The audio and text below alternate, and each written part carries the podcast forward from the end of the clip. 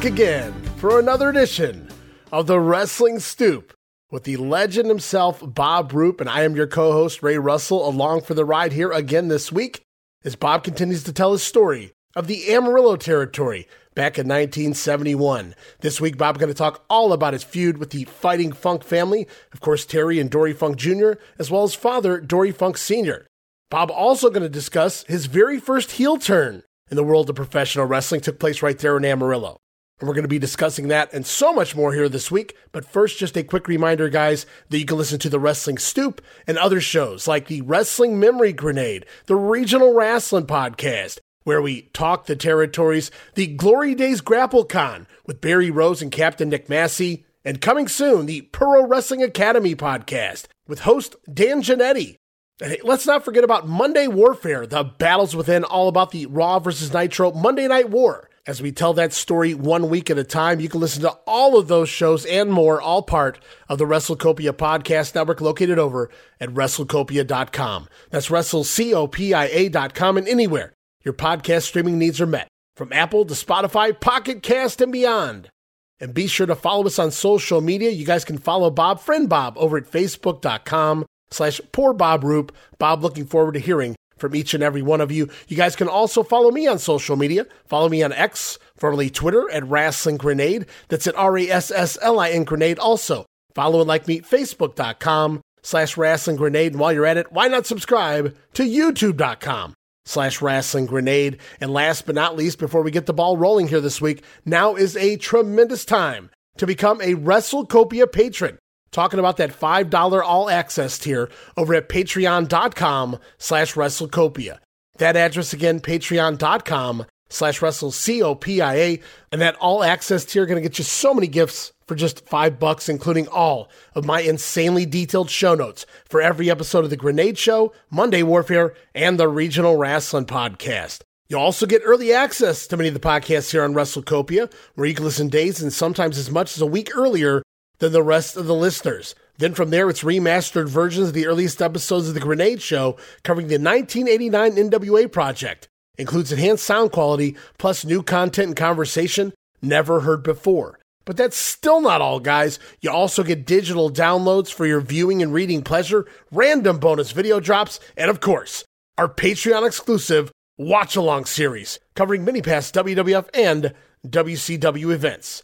And you get all of that for the low, low price of just five bucks. Five dollars. No subscription. Cancel anytime. Show your support.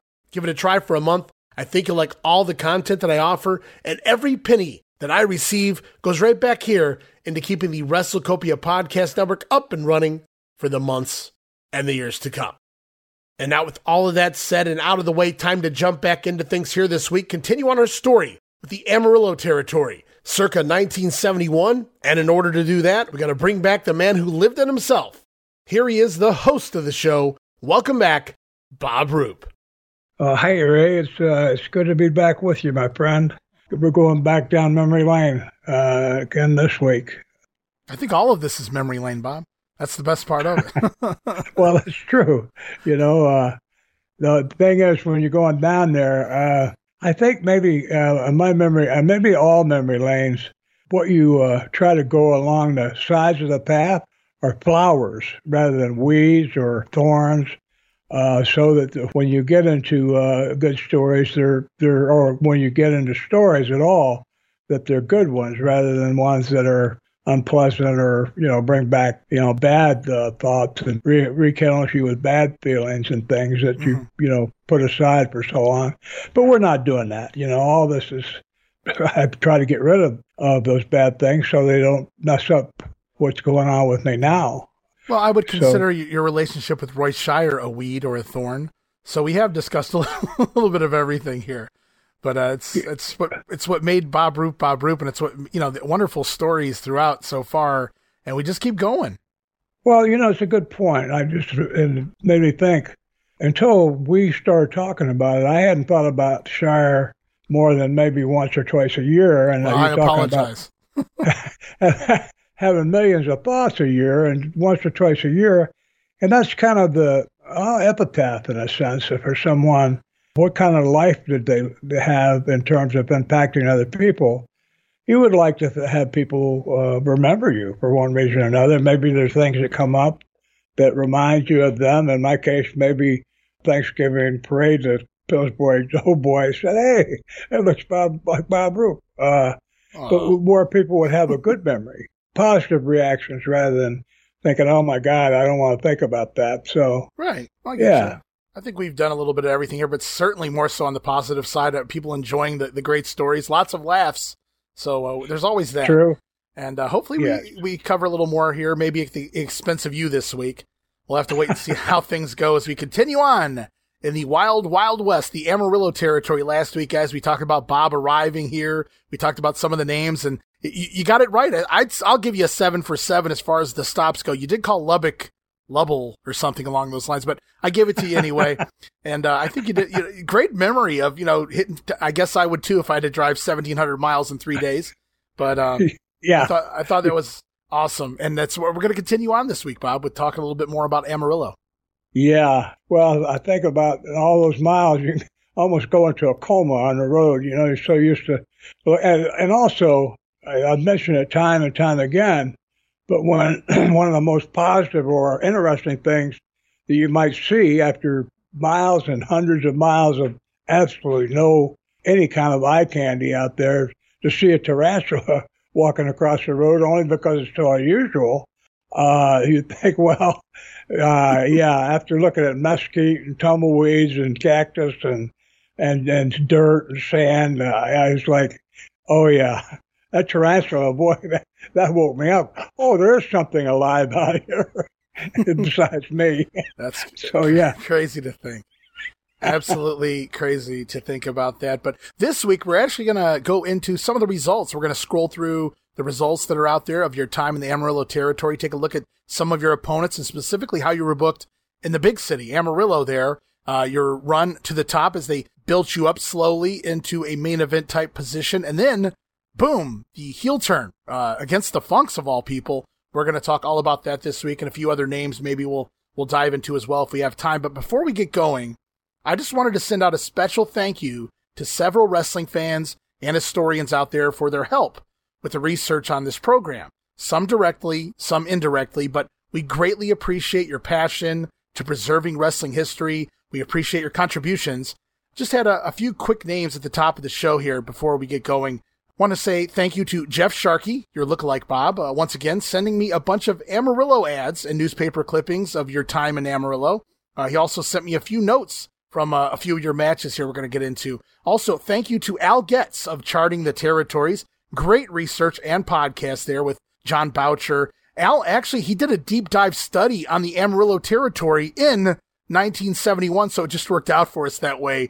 But he had some great notes, once again, in regards to your time there, specifically in your heel period. So I'm looking forward to getting to that today. And last but not least, I also, I mentioned briefly a couple episodes ago about getting help on research with your complete run in Bill Watts's Mid South territory. And I didn't want to mention the guy by name until I, he gave me the okay. Well, now I'm happy to publicly say thank you to Brian Achman for his fandom in Mid South and his detailed notes that he took while watching the TV program every week back then, thanks to his notes and vivid memories, has been very helpful in my preparation and research for when we get to your run in the Mid South. Oh, well, my thanks go along with it because these are all things that uh, trigger my memory, uh, having these facts and things, because some of them are minor details, but that put together, they, you know, they create a full, full memory. And without them, uh, it doesn't, re- you know, it doesn't rekindle mine. So I, my appreciation goes out to Thank you guys out there for doing that. Yeah, I know when I first started researching your heel turn here in Amarillo, I actually caught pieces and information of the second week of your turn, and I was like, eh, okay, that wasn't too bad. But it just, there was something missing. And then I realized, oh, this is the second week. And then when I got the information for the first week of your turn and I started putting the puzzle together, I'm like, wow, this is a lot better and it was, well, we'll get to it later in the program, guys, but I just wanted to point that out, Bob. You, you said, you you said uh, to me, you were like, do you remember all the specifics of my heel turn here? I said, I'll go and I'll go do the deep dive. And uh, that's what I did. And hopefully, you know, it does trigger a few memories. And certainly I can't wait to get to that point in your career here in the Amarillo territory, your heel turn because you get to work the, all three of the funks. Yes, yes. Uh, well, if you think about it, who who would be over the most in Amarillo? Uh, I don't care if the current world champion, not not a funk, uh, right. came through there. The funks, Dory Jr. or Dory Senior to start with, then Dory Jr., then Terry would be the three wrestlers that would be over by far mm-hmm. anybody else coming into the territory, even somebody that came there and stayed there for years. Even Ricky Romero, for example, because uh, again, the Funks, they got themselves over because they knew they could count on themselves to be there. You know, it was their business.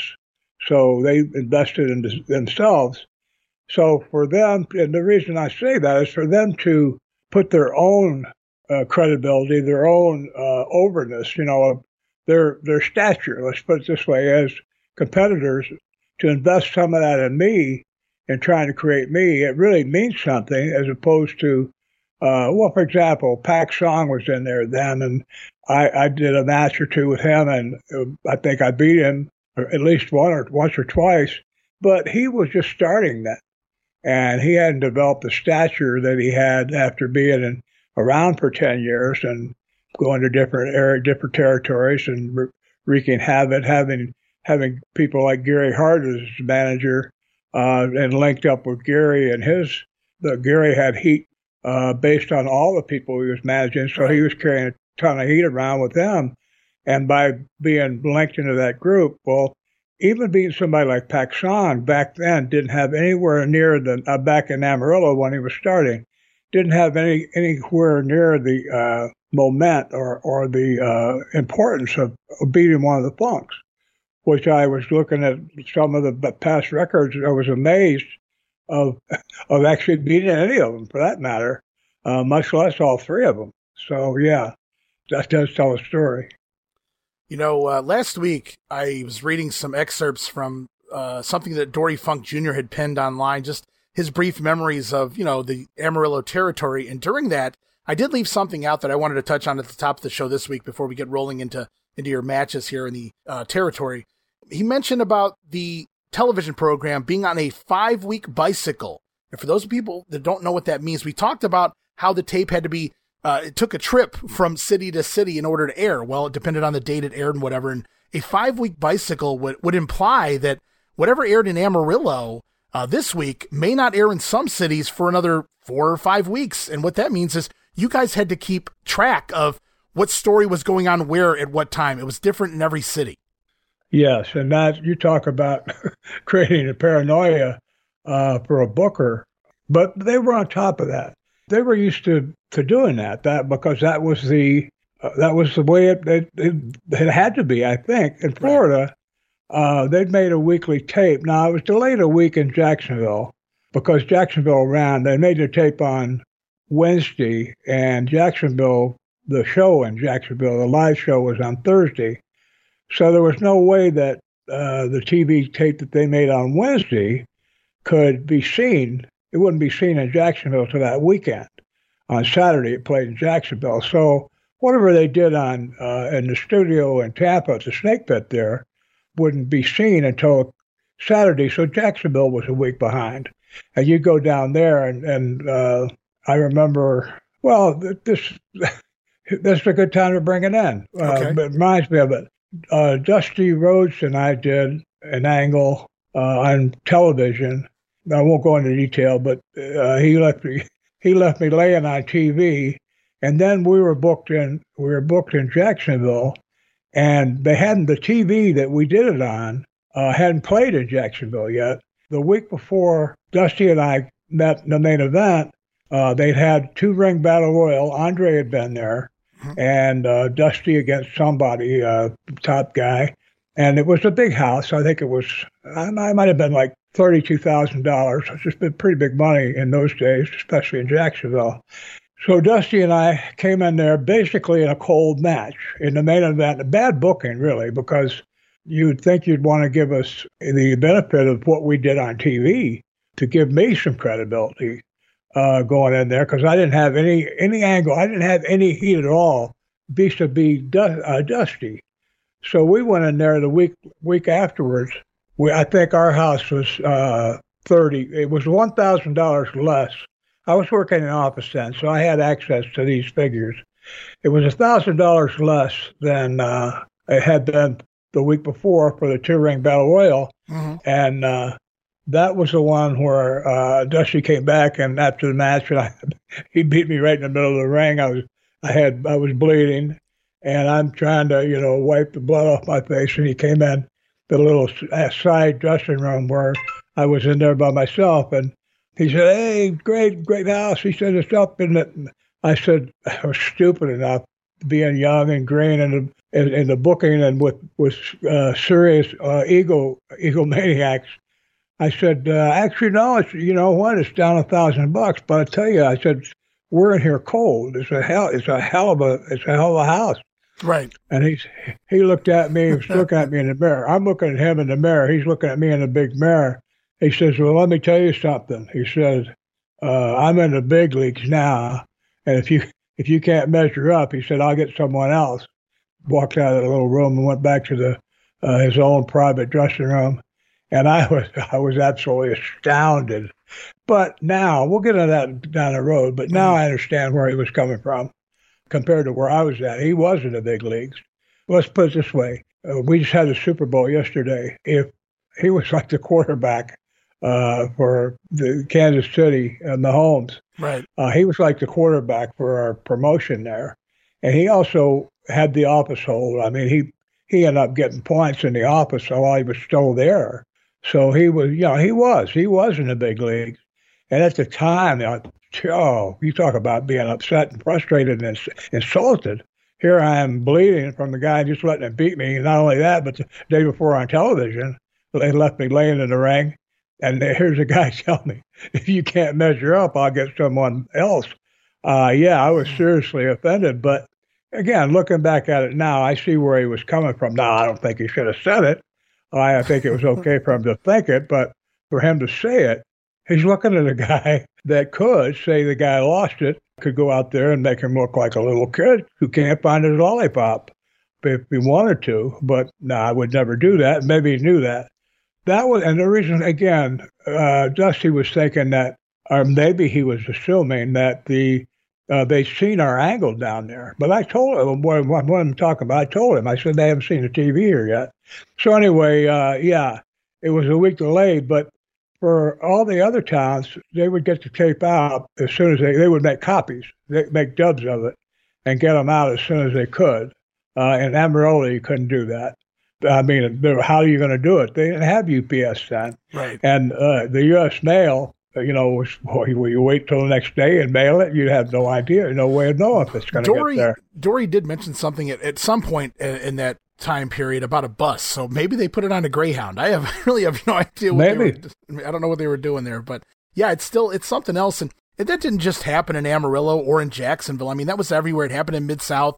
I know in Memphis, as crazy as this sounds, as late as the, the late 1980s, they were at least three weeks off in some of the smaller towns three weeks in the late 80s. I mean, by then wow. there's, there's, you know, there's things out there where people can start getting some information and they would redo some of the angles. Uh, maybe they vacated the title of Memphis one week. Three weeks later, it was, you know, vacated the same exact spot in Louisville. You know, it's like, well, guys, you guys are really taking a chance in the, in this period in time in wrestling. But yeah, so I mean, it's not something that was just specific to Amarillo, but I just thought, man, five weeks on a bicycle, that's crazy. I mean, you guys really got to keep up with what's airing where uh, you know, so make sure what's hot and what's not. Uh, do we do this angle yet? No, not for another three weeks. Oh, okay.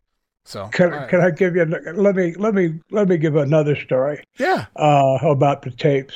I was working uh, with the Poffos.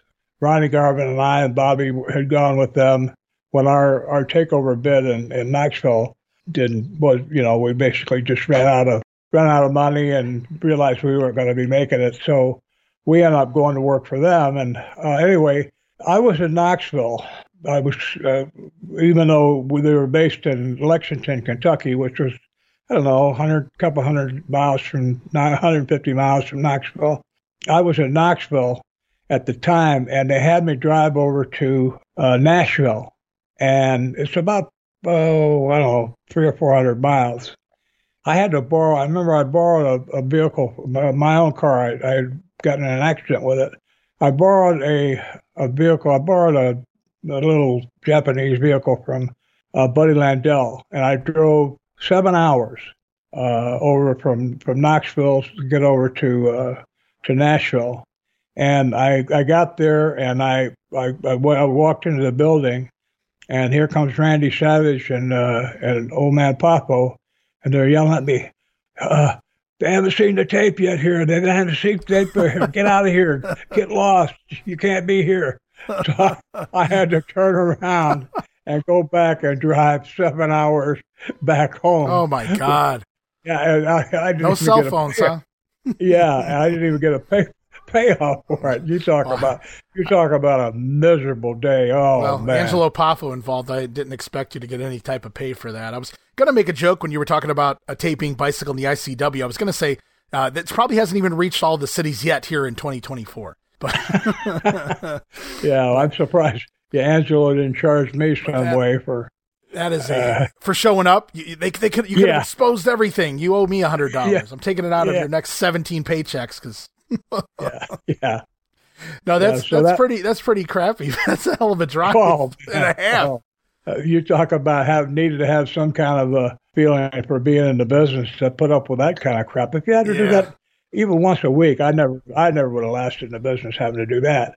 Uh, but but you know what? That reminded me in a way of Amarillo, going back to where we're at mm-hmm. geographically in our talks, because right it wasn't that much like in that it was like seven hours one way half hour out of the vehicle and then seven hours back the other way uh, with you know there wasn't even like a couple of hours of being at a show and doing a match and whatever having a break. And angelo I, i'm going to guess that he didn't even bat an eye. He didn't think geez this guy just traveled seven hours. It's kind of shitty for me to send him on his way. He just didn't give a shit and said no we don't need you yet Oh no, he didn't care.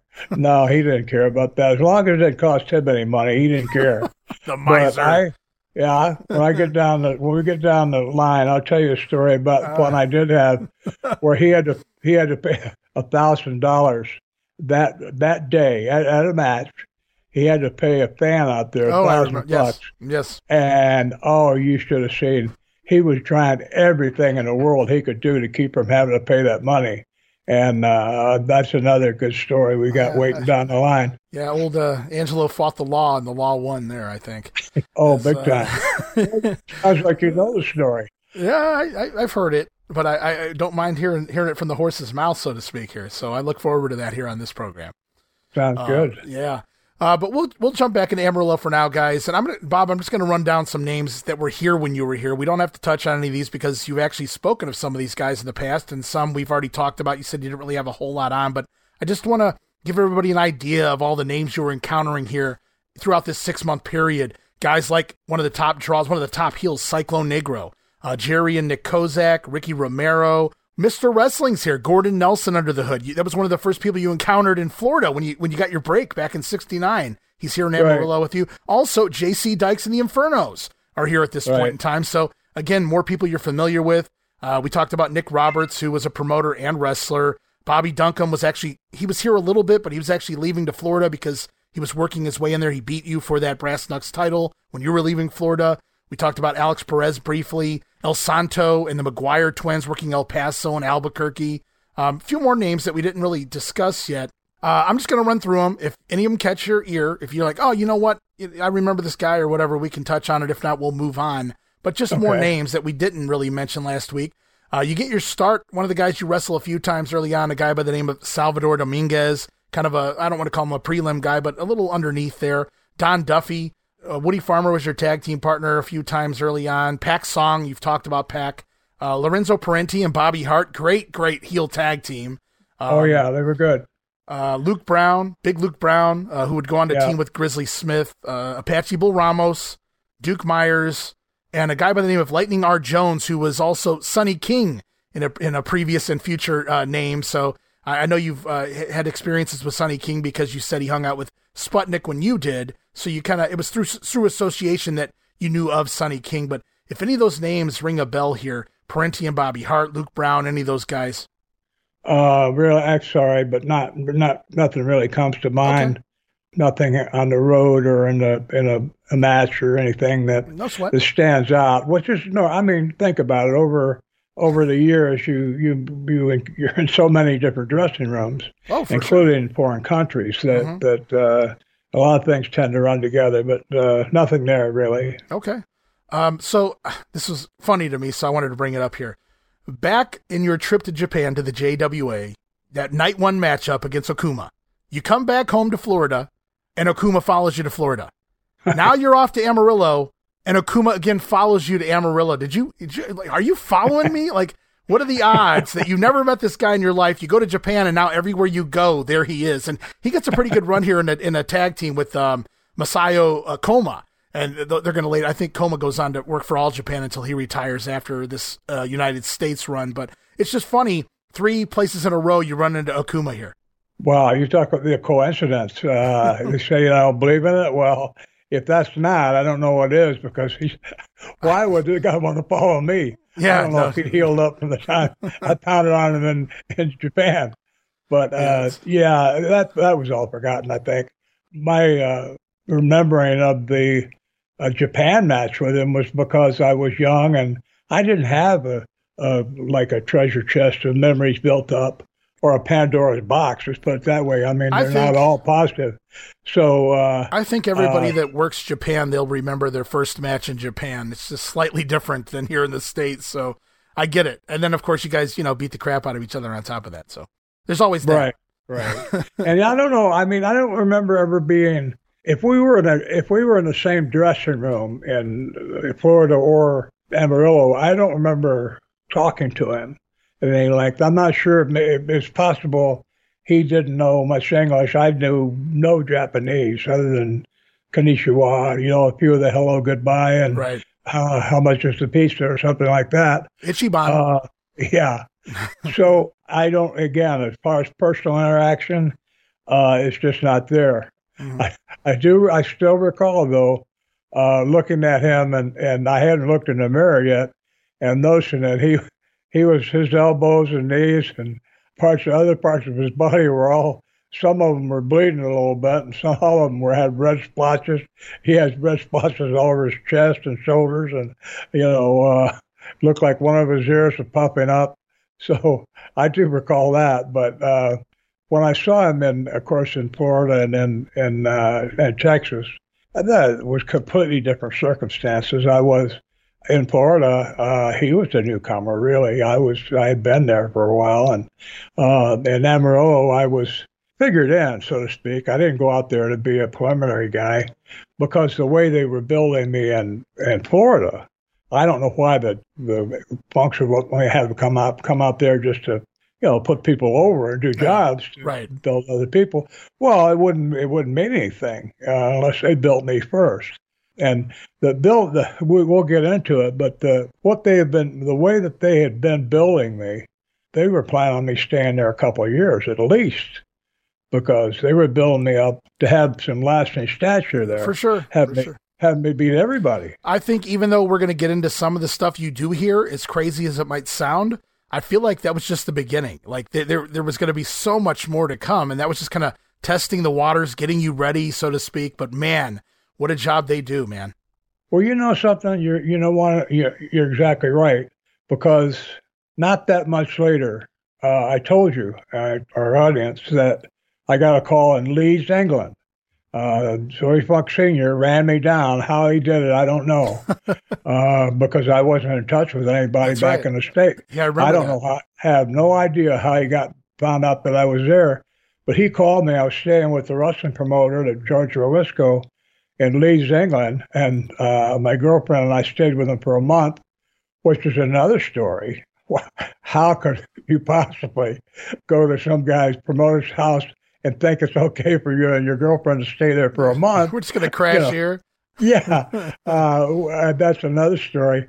But that he could uh, that he could uh, run me down, mm-hmm. senior I'm talking about, and find right. out I was there, and he offered me uh, eight hundred bucks a week, which uh, today's money was that two grand. Oh, a lot so, more than that, Bob. A lot more than yeah. That.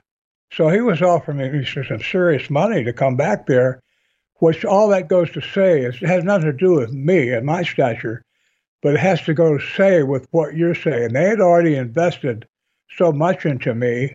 It would make sense from a financial point of view and a business point of view to get me back there and try to get some of that back. Oh yeah, you know, yeah. take take advantage of it. Uh, if I did get over even stronger and stay there and draw money for them, I mean, Cyclone stayed there for eight years. If I could do something like that, I mean, they would be great. Yeah, you're you're exactly right, and and the idea of thinking that they had put they had, they were billing me for a a long future, not something oh he's staying here six months or a year. Yeah, or, and also in a way that even if I was in there for a year or two, if I left, then I could come back and they wouldn't have to build me all over again. I could come back and within a week or two, I could be in main, in main events again. I could even start uh, a return visit by without people even knowing I was going to be there by running into a match, somebody's match, and yeah. uh, beating up beating up a, a baby face, right. and and then you're back on the scene, and you you get figured in that way. So well, that's yeah. what you were talking about with Bobby Shane when he knew when he could leave, when he left Australia, he could come right back and be plugged right in in the main event of yes. Florida, and that's kind of yes. what you could have done here. Uh, you know, had things been a little different, had the uh, Amarillo territory thrived uh, moving forward as well. But right now, it's doing pretty damn well, especially with the everybody that's on top here. But I was just looking at the results. You come in, your first match, we talked about it, your last match in Florida, July 1st. Two days later, you're in Amarillo for TV, July the 3rd, Bob Roop over Sal Dominguez, and it begins there. You work Bobby Duncum, who you just worked in Florida, Mr. Wrestling, who was uh, Gordon Nelson, you remember him. Uh, right. Some tag team matches. You teamed with Woody Farmer, some, like I said. You wrestled against the Infernos and JC Dykes, no strangers to you. The Infernos, by this point, they were doing the uh, the clubfoot gimmick. I don't know if you remember that, where they loaded boot.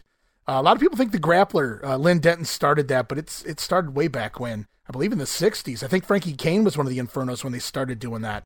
Let's see. Where, where you got Jerry Kozak here, and then it begins the very first matchup at the Sports Arena in Amarillo. Bob Roop over Don Duffy, who was the very bottom guy, but uh, by all accounts, a very solid preliminary guy, and uh, basically top to bottom. I'm looking at the roster here in Amarillo. It doesn't doesn't get any lower than Don Duffy, and I'm not saying that. I'm, I I know that sounds terrible, but I'm not saying that in a negative way. I'm trying to point out how solid the talent roster was. Right. Well, the way that they put me over, uh, even if it was with someone who had been beaten before on a regular basis, uh, was a way for me to also to, if, if nothing else, if I couldn't do anything else, was to get that finishing move over. You know, the shoulder breaker. Mm-hmm. And uh, I'm pretty sure I think I was using it by then. Yes, you definitely were because we're gonna we're gonna discuss uh, Yeah. a very important match later on that you used to defeat Yeah. someone with that move. So, because that was such an unusual move, in fact, I never saw it used during my career. A lot of times, uh, you have a finishing move that looks fantastic, and uh, you, you know you go back to the area you left uh, where you just demonstrated six months earlier. You go back there, and all the all the preliminary guys are using your finish as a high spot. I was gonna say by the 1980s, a lot of guys were using that move just as a, another move in the match. Yes, yes, and which is uh, I understand why, but it's stupid really, because uh, I, there's certain moves. I mean, I you pile drive a guy in a chair or something, he really shouldn't kick out. Right. Uh, you know, unless it's maybe Andre or somebody. But then, well, if you can if you can pile drive Andre, then, Exactly, yeah, exactly. more power to you. That's what I was saying. Wait a minute. Who's gonna? If you got a hippo in there, what's gonna help you pile drive Andre? Oh, man. Uh, yeah. I think maybe like a Stan Hansen or a Terry Gordy might have been able to pull that off based on their size, but Andre would have had to been very cooperative, no doubt. Oh, man. You know, it'd have been funny. A funny spot with Andre is if you acted like you're, you got him down, you hit him with a gimmick or something, a chair, and uh, or you're not down, but you just got him selling a little bit, and you act like you're going to try to power drive him, and and before you, you you can't even budge him, and then he just goes ahead and stands up with you draped around his head, and stands up, and you're you're still hanging on for dear life, and he just reaches up and kind of plucks you off pulls you around in front of him and just what holding you by the throat with one hand and sticking or shaking his finger and your face with the other, shaking his head and going, No, no, no. That's not a good idea. And then of course just obliterating you. Uh, that'd be a funny spot to me, but uh, uh, well, we know what you would have booked with Andre. Oh well, I told you we told you a story about, or I told you a story about Bobby and I. Yes, I love uh, that one. Yeah, when you guys yeah. get too much heat and Andre's laughing. Well, people if people really do like somebody, or and they did, they liked Andre because you could count on him to come in if a heel really need needed a, a thrashing. Andre could do it, or at the very least, he could embarrass the heck out of people. Uh, where the bad guys would leave, in a sense, vanquished. They weren't able to beat him anyway. So uh, the fans liked him, and so if he looked, if you're looking like you're going to kill the guy, uh, yeah, they will. You think who would want to think you need to rescue Andre? Yeah, good, good, good times. Well, that was uh, Andre versus B Square, Bob Orton and Bob uh, Roop there. So yeah, yeah that, that would have been yeah. good times. I would have, I would love to have seen that. It's, it's just uh, funny stuff. It feels like an Andre rib uh, right on the spot. So your very first match in the sports arena in Amarillo, it's a win over Don Duffy. Reportedly, it goes five minutes and 20 seconds. Pretty quick squash, opens the show. And uh, I mean, it goes from there. And they do kind of a quick build. We're going to see every week you build up just a little bit more.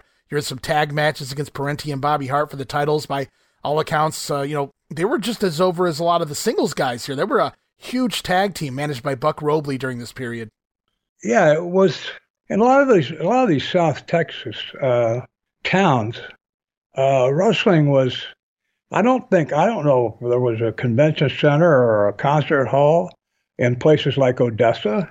Mm-hmm. I, I, I Lubbock was big enough that it was, but some of those smaller towns, uh, I don't know if they if they had them. Now, of course, El Paso and Albuquerque and Amarillo and Abilene and those towns had you know the normal features of of a major city, but a lot of smaller towns didn't. So if you went in there, wrestling might have been the only, let's put it this way.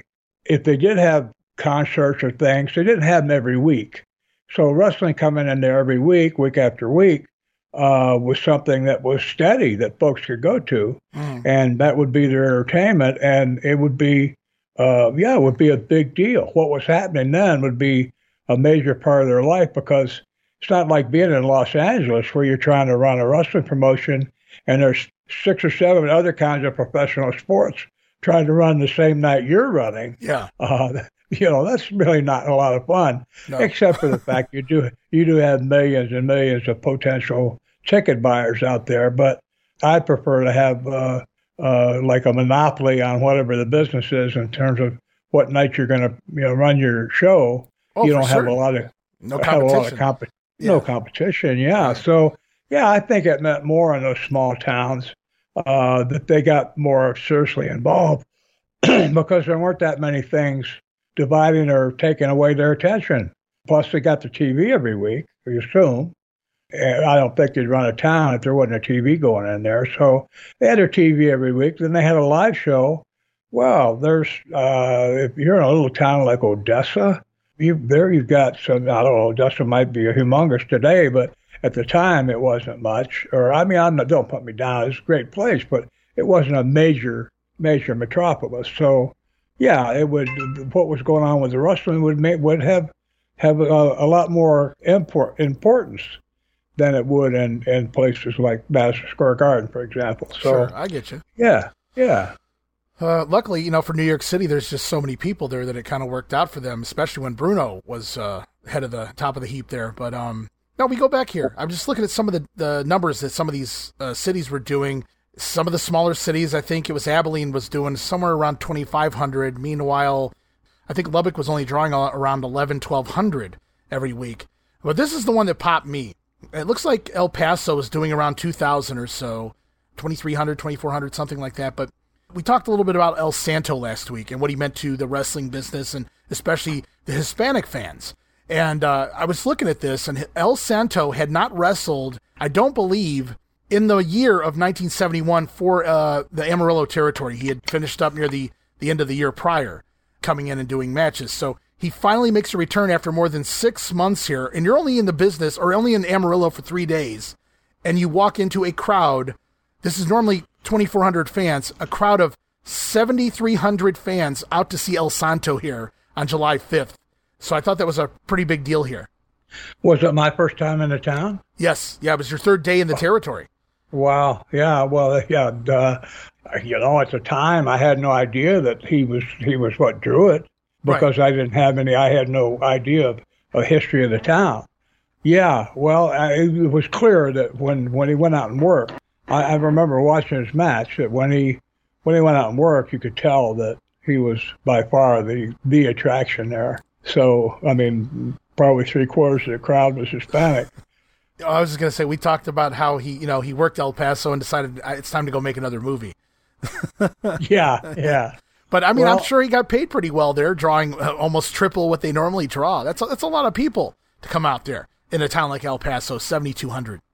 Well, you never know. I mean, Gory Guerrero was was the one paying him, and who knows?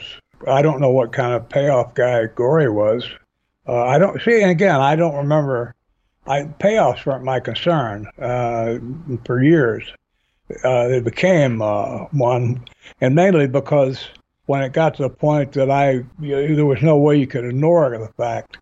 Uh, well, I'll give you an example. Working against Jack Brisco in a non-title match because it was supposed to be a title match, but Jack got caught up in that deal where Dory Jr. Uh, got hurt on the ranch and couldn't switch the belt to Jack. Anyway, Jack was supposed to be the champion when he came in, and he wasn't. But I worked against him in Fort Worth, and I don't know if we went an hour. It doesn't matter. It was a tight, it was a it was a good match, and uh, it drew. The building was sold out, and Von Erich paid me a hundred bucks. Fritz Von Erich. Wow. And I I left my you know I went and talked to him about it, and he tried to. Uh, well, we'll get into that in the future. We'll go down. We'll go back. We'll go to to Dallas when I get there. But I ended up leaving the ter- I, I ended up giving my notice because of it. You know, he thought I don't know why he thought he could get away with that. You know, that's, I that's, that's insane. Well, Fort Worth wasn't a major place, you know, it wasn't a Dallas Coliseum or anything, but I think the house was uh, maybe eight or nine or ten thousand dollars, and so to give uh, I don't know what he paid Jack, but to give you know one of the guys in the main event a hundred bucks, uh, I guess he thought he could get away with it. But right, I'm just thinking here with Gory uh, promoting, unless he has some kind of a deal going with El Santo. I'm thinking Santo. They, there was an agreement made, pro- likely before he came in for right. X amount of bucks uh, guaranteed, because uh, he Probably. doesn't have to work there, especially coming back, no. you know, six seven months since his last appearance. But uh, we'll, we'll go back to the Amarillo loop every week here on Thursday. You worked on Duffy in your very first match in the sports arena. The following week, you follow up, you wrestle Mr. Wrestling, which is Gordon Nelson under a mask, uh, and you defeat him. Match goes about 17 minutes, but there's a little context to this. You beat him by countout, but uh, for those who don't know, Gordon Nelson, as this Mr. Wrestling mask character, he had just come off. It was a very brief, like a month run, but he was a, a for he was the Western States Heavyweight Champion. He had defeated Terry Funk, lost it back to Funk a few weeks later, but he'd just come off a very brief run, but he beat Terry Funk for that Western States title, which was the main title here in this territory. And now here you are, two weeks into the company, and you're going over on him, even if it's by countout. Well, I, I had no idea. Uh, again, I didn't know the difference between the preliminary guys and the mean, well, I mean, I did. Uh, the Funks weren't. I never saw anybody named Funk in one of the first two matches, but uh, my bookings were up and down, yeah. uh, and they were in Florida. Sometimes in the same week. Uh, and again, I'm I'm only giving this as a, a way to show why I thought the way I did was in Florida, and some towns where I might be have get, be getting a push uh, I would be higher on the card than than in other towns, uh, where I might be in the say the third match, and then the town the next night I might be in a like semifinal special match up up like the fourth or fifth or sixth match. I never paid much attention to that. It didn't. I didn't have any resonance with me. Uh, that they should have, but it just didn't. Right. Well, they, and so they, they hammer it home here because this this second week you're here, July 15th. Not only do you go over on Mr. Wrestling by count out on the same card, they also give you a big push and win in a 17 man battle royal. So two wins on the same show, uh, and you've only been here what, less than two weeks. You know what? Sounds like they're pushing me a little bit. That's why I said it's. A, it's not necessarily a, a, really fast track, but I mean, you can't get much better. I mean, other than just throwing you right in there with the funks, even though nobody knows who you are, you can't ask for much more. As we fast forward another week, July 22nd, Bob Roop defeats the Inferno, the Clubfoot Inferno. Uh, that was a huge deal down there. They did the loaded boot gimmick, and the Infernos, as well as Laurenti, Parente, and Bobby Hart, those were some super over tag teams, like just as over as some of the main event guys here. So you defeating the Clubfoot here with JC Dykes, the Clubfoot Inferno, that's that's a pretty big deal. You're beating one of the the upper tier heels. Yeah, it was. I mean, looking at it now, yes, it was. At the time, well, think about it. In my first week there, I didn't know who was who. And when people were screaming and yelling, I wasn't sure why sometimes. Um, now, of course, I knew when people were getting heat. Well, for example, the classic move of that tag team was when they do the illegal switch. And, you know, one of them would be laid out unconscious or mm-hmm. apparently crippled or something. And they would distract the referee somehow. And they, uh, the one unharmed one would slide in and act like right. he was the one that was hurt. Well, every time they did that, everybody in the building stood up and screamed their, their lungs out.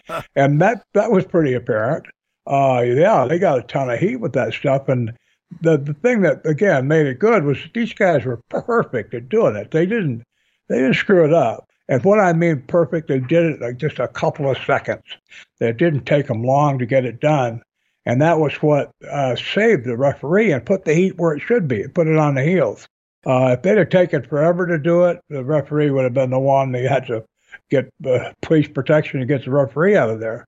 Yeah. So uh, yeah, they like were they were everything I read. It seems like it was a perfect marriage for them two. Obviously, they were brothers anyway, Rocky and Curtis Smith. But J.C. Dykes, you know, just perfected the the trio. Like it was like a triad of goodness there because you had Dykes on the microphone who could also work in that managerial heelish way he did as well. He works quite a bit here uh, in the Amarillo. I was actually shocked how much he works, if you want to call it that, uh, against Dory Funk Sr. So I would have loved to have seen that. He's also working with Buck Robley. They have a feud going on. That had to be interesting. The Infernos and J.C. Dykes versus Buck Robley and Parente and Bobby Hart because nobody's really well liked in that whole group. So you have to you have to wonder. Wow. Fans fans had to really love that. Yeah, everybody's. You like it when everybody's getting beat up. there you it's go. Like when you're watching your favorite babyface get beat up, you don't like that. No. But when you, when the heels are pounding the crap out of each other, it'd be like if Okuma and I were both heels, yeah. and people be screaming, "Yeah, yeah, kill him." Like, well, which one? It doesn't matter. Yeah, I was going to say either, who, either who, one. Who do you want to win? I don't care as long as they beat the crap out of each other first. Yeah, absolutely. Yeah, as long as they cripple each other first, I'll be happy. But yeah, oh yeah. Well, they uh, those towns were made for uh, those kind of. Uh, a lot of times the, the buildings were smaller and more intimate, and you were like right on top of the action, like in Odessa and uh, some of the smaller towns to where uh, you know the fans were almost like part of the show, like a stage play where they I were part of. I can't imagine how hard hitting some of these matches had to be because, like you said, sometimes in some of those smaller cities, especially, the chairs would be almost up on the ring. And so to make yeah. things, you know, you had to really lay things in. And there were certain territories where they just laid it in. But I'm just looking at all these gimmick matches, lumberjack matches, Russian chain matches. I can't imagine like Terry Funk over Harley Race in a Russian chain match. I can't imagine how brutal that was. Oh yeah, and and and those guys. Now Terry got hardcore later in his career. I mean, really hardcore, right? Uh, in a sense of deliberately uh, going out and doing these oh just ridiculous moonsaults yeah. off the, the floor. top, you know, just yeah. just yes, just absolute insane stuff. But uh, at the time, he was it wasn't the business wasn't that way. But you know, we had people like we are talking about. Don Fargo was doing. He his book was called Hard Way, yeah. and uh, he would uh, deliberately, uh, rather than using a blade, he would he would like lay. He wanted to get punched and, and busted open because it was his way of showing the fans that uh, this is real. And certainly it was. I mean, when they were doing that, that was real. Now, the fact that it was kind of set up and agreed to by both parties uh, might take some of the uh, the importance out of the rea- reality there, but still, it was real. And he could go out there, you know, with his his eye uh, opened up, and you could see it, you know, the blood uh, pouring out mm-hmm. Uh, when he walked back to the dressing room. Yeah. Well, that was Don's way of saying, you know, I wanted to give the fans their money worth and uh, their money's worth. And but Terry hadn't gotten there yet. later on when he uh, uh, he got into the hardcore thing and you try to do some like be on the same kind of a level with Mick Foley. Uh, and the thing was that Mick was younger. Terry was by this time had been taking bumps for 20 years or whatever, and already was beaten up. Uh, and then he started trying to do those moves. And I've been reading. I read a book of Terry's book in the last couple of weeks, kind of try to jog my memory about our time in Amarillo together for some reason, he doesn't write about my time in Amarillo that much. I can't figure out why. Hmm. I mean, I don't know maybe what we'll, his problem was. Maybe the what his maybe problem we'll was. Figure that out before we get to the end of this episode. yeah. Well, well, terrible, what a terrible slight to leave me. I mean, I, I gave my all for. Wait a minute. Maybe I didn't give my all for Amarillo, but oh yeah. I'm, uh, I'm well, glad you didn't Amarillo gave well. their all for you. I mean, you yeah, you I'm glad you didn't write it there. Yeah, the, biggest disappointment in my entire career was not, not the time I broke my back, but the time Bob Roop, that weasel Bob Roop, left the territory after we all busted our butt to get him over. The next yeah. day he walks out. God. Oh, I look back on it. I'm amazed that those guys ever even. I saw Senior or Junior few years ago down at uh, Barry Rose's uh, Fan Fest in Tampa. Mm-hmm. Uh, Dory Funk Jr. was booked, and I saw him and hadn't seen him in years, and he was very now. Now Dory wasn't Junior wasn't in Amarillo during. He only came to Amarillo. He was he was basically uh, part time. It was his it was his family's promotion, but I know he was world champion, so he was traveling a little.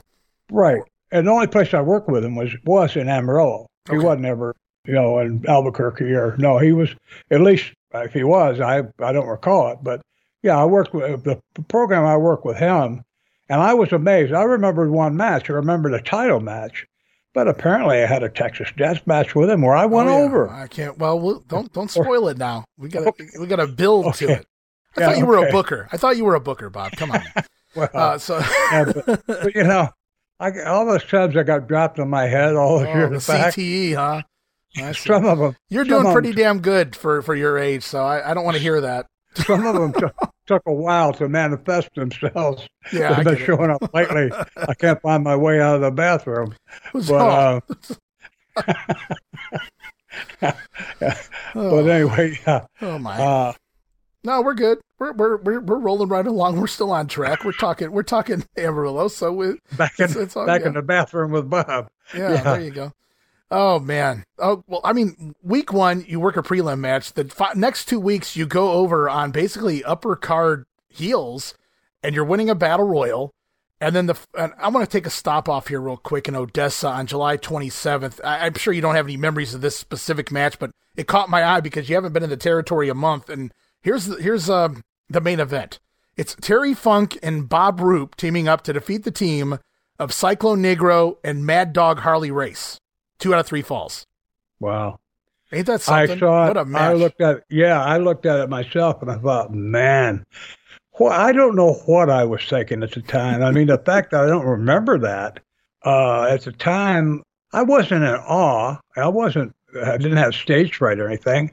But I mean, I I'd already worked, you know, with some main some top guys in Florida. But yeah, I don't. I didn't really. Well, you know what though? Harley hadn't been world champion yet. In fact, I didn't know anything about Harley until I worked against him. I never saw him until I worked against him. And uh, I don't know if he'd been to Florida during my time there or not. I don't remember. But so he didn't have the stature, and Terry hadn't been world champion yet. And Cyclone, I didn't know him either. In fact, I it was about a month ago when I was looking up Cyclone's background. I saw this guy. I told you I'll repeat it because I'm still amazed by it. 20 some trips to Japan and 20 some trips to Australia mm-hmm. during his career. I mean, my goodness. You talk about, I mean, again, you got to be over if they're going to bring you back all those times. You have that many times. Uh, you yeah, got an, you got it in somewhere, some kind of talent going yeah. on for you. Yeah. Well, he stayed yeah. here in Amarillo forever, and he stayed on top, and he drew. He never got old. I mean, uh, it's amazing how much work he did here on top in the Amarillo territory for as many years as he did. And I, I get that Cyclone Negro maybe wasn't a, a nas- nationwide star. And I get that Harley Race wasn't world champion yet, and Terry Funk was more over here just in Amarillo than maybe as a world champion because he hadn't got there yet. But I mean, in hindsight, when you look at this match and all three of these guys that you're in here with, and you didn't, maybe you didn't know that because you hadn't been here before, but all three of these guys were main event huge stars here in Amarillo prior to your arrival. So right. it's you get inserted in here with three of the very best. So it's it's uh, it's amazing. It is, and it's again why I'm looking back now and going, you know, Senior, Dory Senior, wherever you are, please forgive me. I, I shouldn't have done that to you, but we got to blame Eddie Gray. Well, I can't do that either. I mean, I, I you talk about kicking somebody when they're down, but I, that's what I should have told him. Eddie said he only wanted me to come here for six months. That's what I should have told. Oh, him. they would have they would have called Eddie. I'm sure. Eddie, what's this? Yeah, that's true. well, so so you're you're beating uh, some some tough talent. Obviously, you're starting a main event a little bit here in tag team matches on some in some of the other cities, and then they bring you back July 29th in Amarillo, and you're beating some of the top tier heels, but not the main event guys. So they take it a little further here. July 29th, Bob Roop defeats Killer Karl Kox. Uh, so they just can every week. It's just another tier higher and higher here. I mean, they're, they're meticulously booking this. Bob, how dare you do this to the Funk family? I know it. and I, you know, I saw another one. I went uh, 45 minutes. Broadway with Karl, mm-hmm. uh, which I look back again. I look back and the idea of going 45 minutes, just uh, look back and go, I didn't realize I, I had that in me. But of course, I didn't have to. Karl could could have worked with a, you know, was we always say if you could, a good worker and work with a broomstick. Right. Um, I did see Garvin so go against the Invisible Man, and I, he had a. I've heard that. he had about half the people. Well, I walked into the building, Johnson City, Tennessee. I walked in, and we were late, and that's why they all the, the heels got held up. And I walk in, and uh, Ronnie Garvin's in the ring alone. Well, the referee's there, but Ronnie's acting like he's got somebody, he's tied up with somebody and pushing him in the ropes. There's nobody there. I'm going, you know, I thought, well, did somebody slip me some uh, LSD on my Where's coffee Chris Colt? something? Yeah, yeah, yeah. Chris, are you around? You you mushroom me or something? Uh, because I thought, well, what's this? And I asked one of the fans, I said, well, what's going on? He said, well, he's wrestling an invisible man. Oh, and man. I sat there and watched it for a couple of minutes. But as soon as Ronnie saw me, he went ahead had the invisible man do a job for him. He'd be oh, okay. I was going to say. The, but you know what? Uh, uh, half the people were absolutely just Spartan at it. But there were there were people there that had, for some reason or another, Ronnie just kept pretending that that, that was, and he was good enough that he could do all. He was he built himself. Now he couldn't slam himself, but he, he he could do all these bumps and things like somebody was actually doing it. And let's face it, we watched, think about the movies that we watched with the Invisible Man. They would do the gimmick where there'd be a cigarette, in the, the lit cigarette in midair. Right. Uh, you know, you couldn't see the person holding it, but obviously, you know, you, then you could visualize a man standing there holding a cigarette. I, I, you know, I heard people say, "Oh, that doing that kind of thing kills the business." Well, it didn't. Uh, Ronnie had gone out. They they had already. We were a couple hours late, and it was a good house. It was always, that was always a good town, especially the way you know with Malenko and Garvin and Bobby Orton and myself, and they didn't want to have to cancel the show, which really hurts the town, and give the money back, which promoters that's against their religion. They just never would want to do that unless I don't know what. I guess if the building burned down with the people in it, they might might want to refund uh, maybe half the ticket price to their to their the bereaved, but. Uh, so yeah, Ronnie, they went out there. Ronnie put every match he could out there, and then uh, he'd already wrestled, I think, twice, and he so there wasn't anybody left for him to wrestle against. So he he put in a quick call. The Invisible Man he came in, and I never saw anything like it. But Ronnie Garvin is an exceptional talent. So uh, you know, again, uh, you just listening to it sounds absolutely, I know, just ludicrous, insane, whatever you want to put say. But I'm telling you, uh, there were people standing and watching that match who, and they were they were all pulling for Ronnie. I don't remember anybody saying, "Hey, Invisible Man, get him." had to be something to behold. Sadly, there's no Oh, footage of that, but man, Oh, that story's been out there for years, and it's uh, it's it's fun that you were there for it. To at least most of the Oh. match, anyway. I'm calling it a match here. Jeez, he's even got me hooked. Uh, Well, I was so- a heel. I was Right. a heel walking in, and I had. well, I was trying to I was trying to picture a heel Bob Roop walking and going, "What the hell's going on in the ring?" to a fan. I mean, that's how like dumbfounded you were at this thing. Yeah, yeah.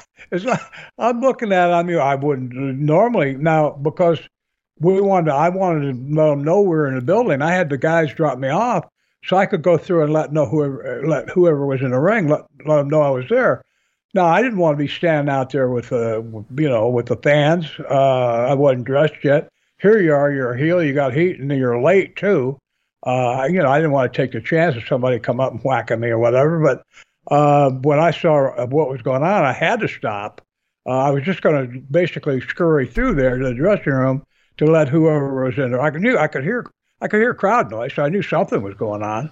You know, the part that was interesting. Think about the referee. Uh, How what does the referee do? Does he sit in the corner and uh, pick his nose or pretend he's asleep? He had to pretend like something was going on out there too, Right. and he was. He was acting like he couldn't see him, but something was throwing Ronnie around. Yeah. So, yeah, I'm telling you, so uh, either a work of art or a popcorn fart. I'm sorry for that poor poetry, but uh, some people just the purists. You know, you've got them that criticize everything you do, no matter how good it is. You got people that just their life is made up to criticize things, and they say, "Oh, that killed the business and all that." Well, no, it didn't. We went ahead and now we went ahead and gave them the regular card. So they got an extra. It's like at a Super Bowl Bonus last match. night.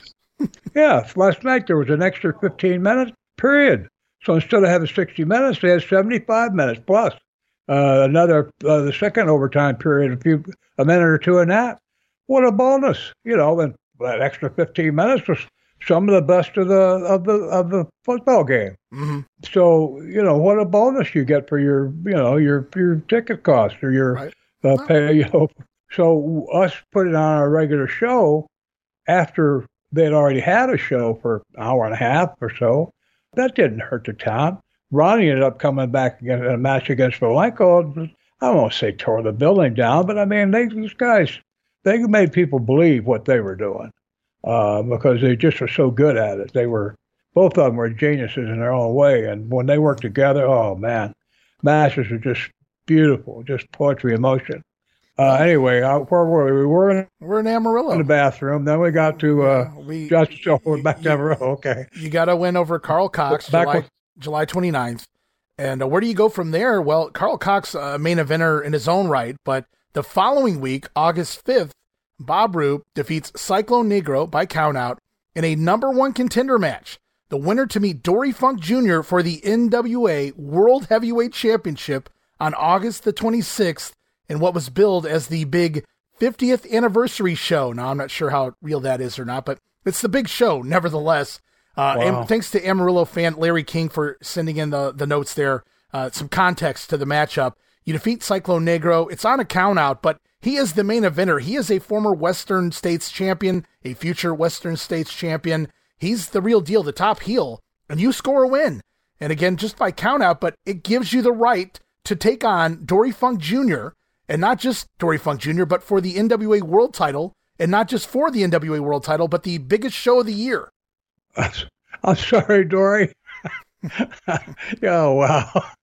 Uh, well, yeah, they were pushing me. I I don't think there should be any doubt left in anybody's mind about that. I you know again, you can be getting experience, but you can't be getting knowledge. The knowledge, like in, in a typical person's career, uh, a normal career, it would take maybe several years to get to that, you know, four or five years. Right. Jack Briscoe worked six or seven years before ever getting the push. He, I think he'd been in the business nine, eight or nine, ten years before he got to break in Florida, and uh, and became, you know, Jack Briscoe, a guy that uh, went on to become NWA champion.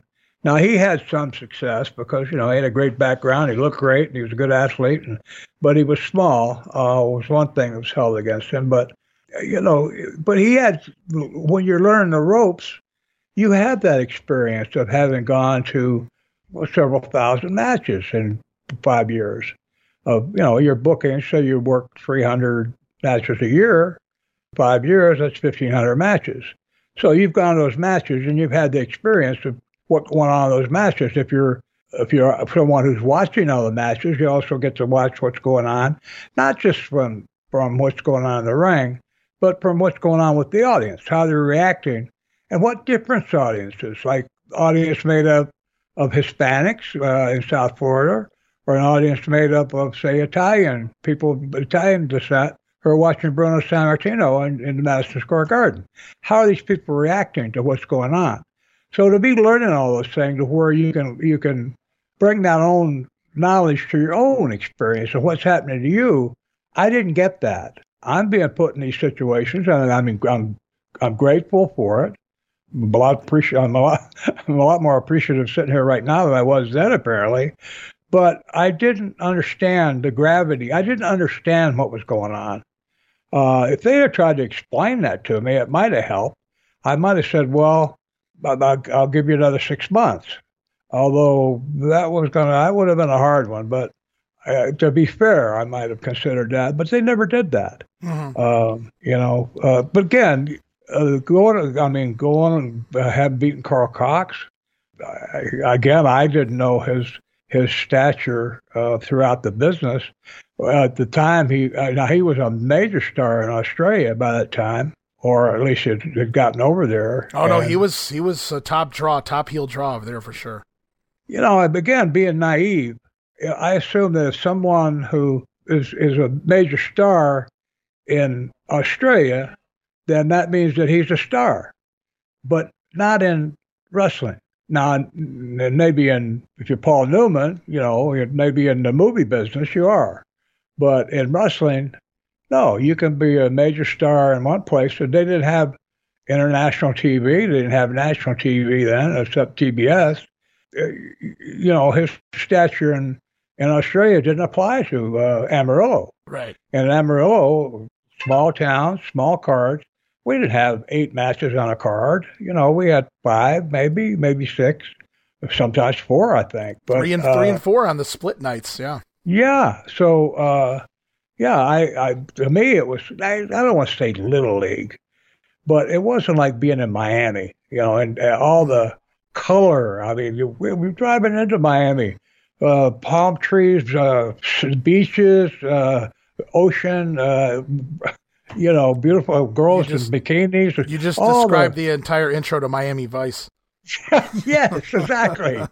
and yeah, so you start the business. My first show I went to was in Miami, and so you're you're in that kind of in the building itself. We're in the Jackie Gleason Theater, uh, in the dressing same dressing room Jackie Gleason worked out of, mm-hmm. and you know your uh, big houses, uh, ten thousand people there, and then you go to Amarillo and you're in uh, Odessa or even Amarillo itself. I don't. Do you, do you have any idea? Or do you have any stats on what the the seating Amarillo? How much would the building hold?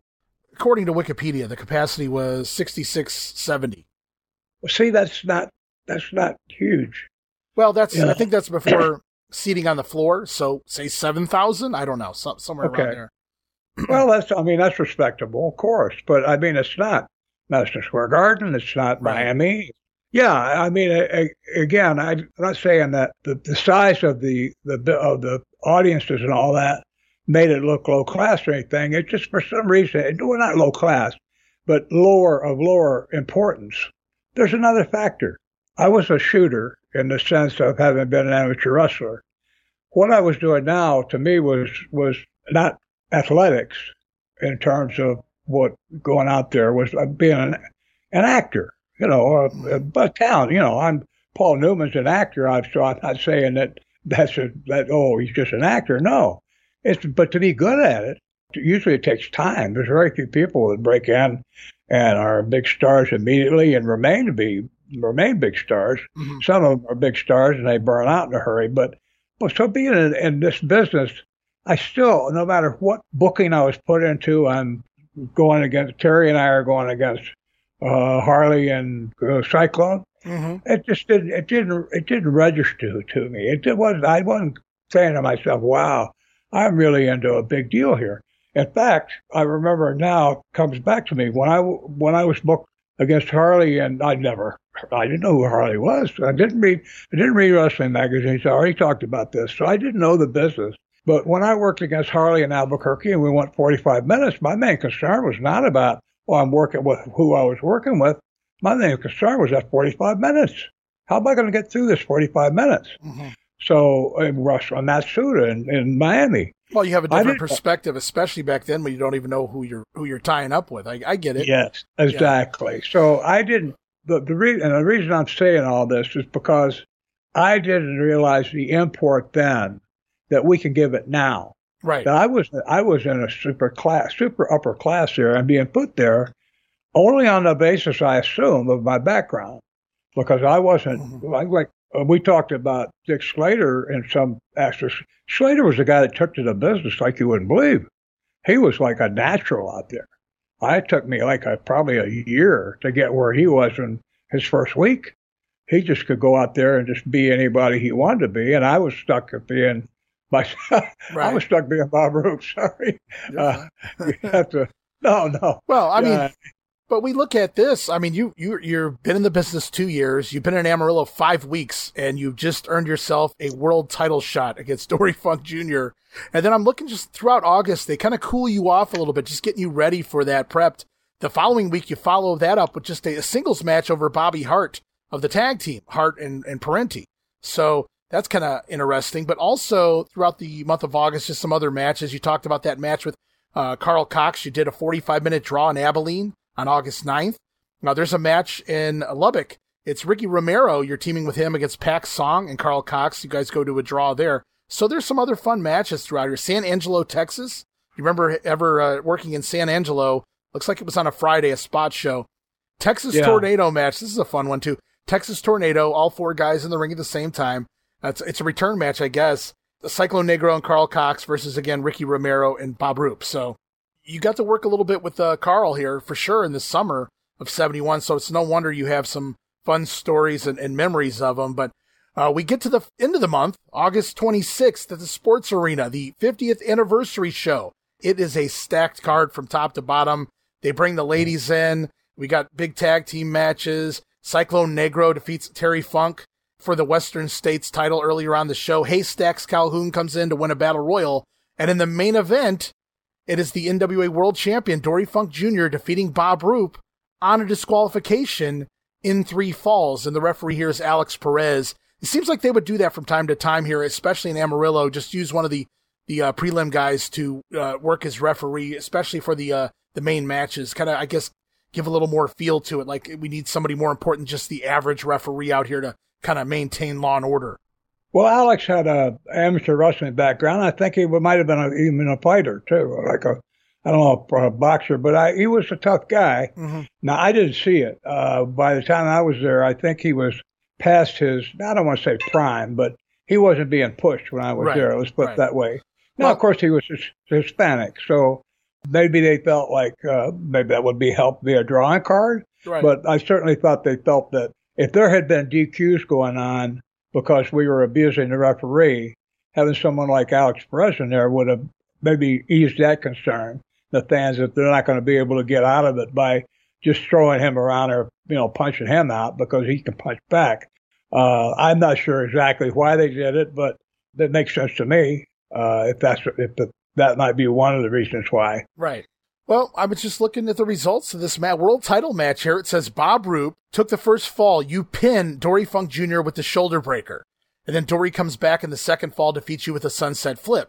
And this is where it starts, Bob. It says in the third fall, Bob Roop had Dory Funk pinned for the world title, but referee Alex Perez saw Dory's leg outside of the ring, and so he stopped the count.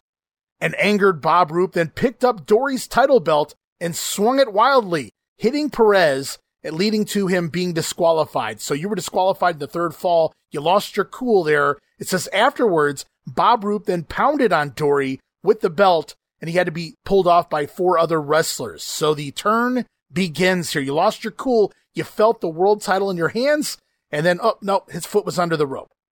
Wow. You know, they had it out for me. I beat Jack Briscoe in Florida too, and I was a champion for like 25 seconds. And Buddy Fuller ran down there and stooged me off and said I hit him with a knuckles, brass knuckles or something, and they took my belt away from me. I was, I should have been NWA champion twice. I no wonder I got a bad attitude. so your heel turn starts. You've been in. The, you've been in the comp. Basically, that had to be their plan all along. They build you all the way up to the main event. They give you a world title shot, and immediately your heel turn begins. So that, it was kind of interesting how they didn't bring you in as a heel and build you up, but they made you very credible as a baby face, and you did some teaming a little bit with Terry Funk. It looked like, but here you are. You you begin your heel turn here, but it continues on because now that you've done that to Dory Junior, I should say uh, we turn around the following week, September 2nd at the Sports Arena, a double main event. And one of them going to see Dory Funk Sr., going to maybe exact a little revenge for his son. You're in there with the dad now, Papa Funk, uh, battling Bob Roop here. It says Dory Funk Sr. scores a win over Bob Roop on a disqualification. And thanks to Michael J. Labie or Labe, sorry if I'm pronouncing your last name incorrectly here, but another great Amarillo fan, he sent this and he said, September 2nd, 1971, Bob Roop was part of a double main event in which he faced Dory Funk Sr., while Terry Funk went against Cyclone Negro in a Russian chain match. That's important, Bob, so just remember that. It says, in the match with Sr., Bob got the upper hand and was about to jump off the top rope onto his head. Terry then rushes out from the babyface locker room, but Bob Roop cowardly runs into the heel locker room where Terry chases him inside. Moments later, Terry Funk comes out I guess, basically collapses, lying in his own blood on the floor in the arena. Obviously, Bob Roop had uh, attacked Terry Funk, or Terry ran into a sabotage back there anyway. Uh, but it says even though Roop made his way to the ring to offer to take Terry's place in the main event, how nice of you. I'll take his yes. place. I'll go for that uh, Western yes. States title. Uh, I'm, Terry, very, I'm very nice that way. The fighting champion Terry Funk uh, reemerged and he got in the ring for the main event. However, Immediately, this was a Russian chain match where you have to uh, touch all four corners. Cyclone Negro mm-hmm. picked up the dazed Funk and carried him in all four corners to win the championship match. So you basically not only took took out Dory Funk Jr. last week, but you took out his father this week, and then you cost Terry Funk a match with Cyclone Negro for the Western States title. That's that's pretty damn fast uh, heel heel turn. Wow. Yeah. Yeah. Uh, I what could those guys have done to you know, on a serious note, I just I can't. I'm trying to sit here and think why would I not have felt that something extraordinary was going on, and I had the answer. The answer is, in spite of all those matches you're talking about, in spite of me going 45 minutes with Karl and 45 minutes with with uh, Harley, uh, I never made more than 700 bucks a week uh, doing all those miles. Mm-hmm. I never made I didn't get big payoffs. I'm not beefing or, or crying, crying about it now. I'm just making note of it.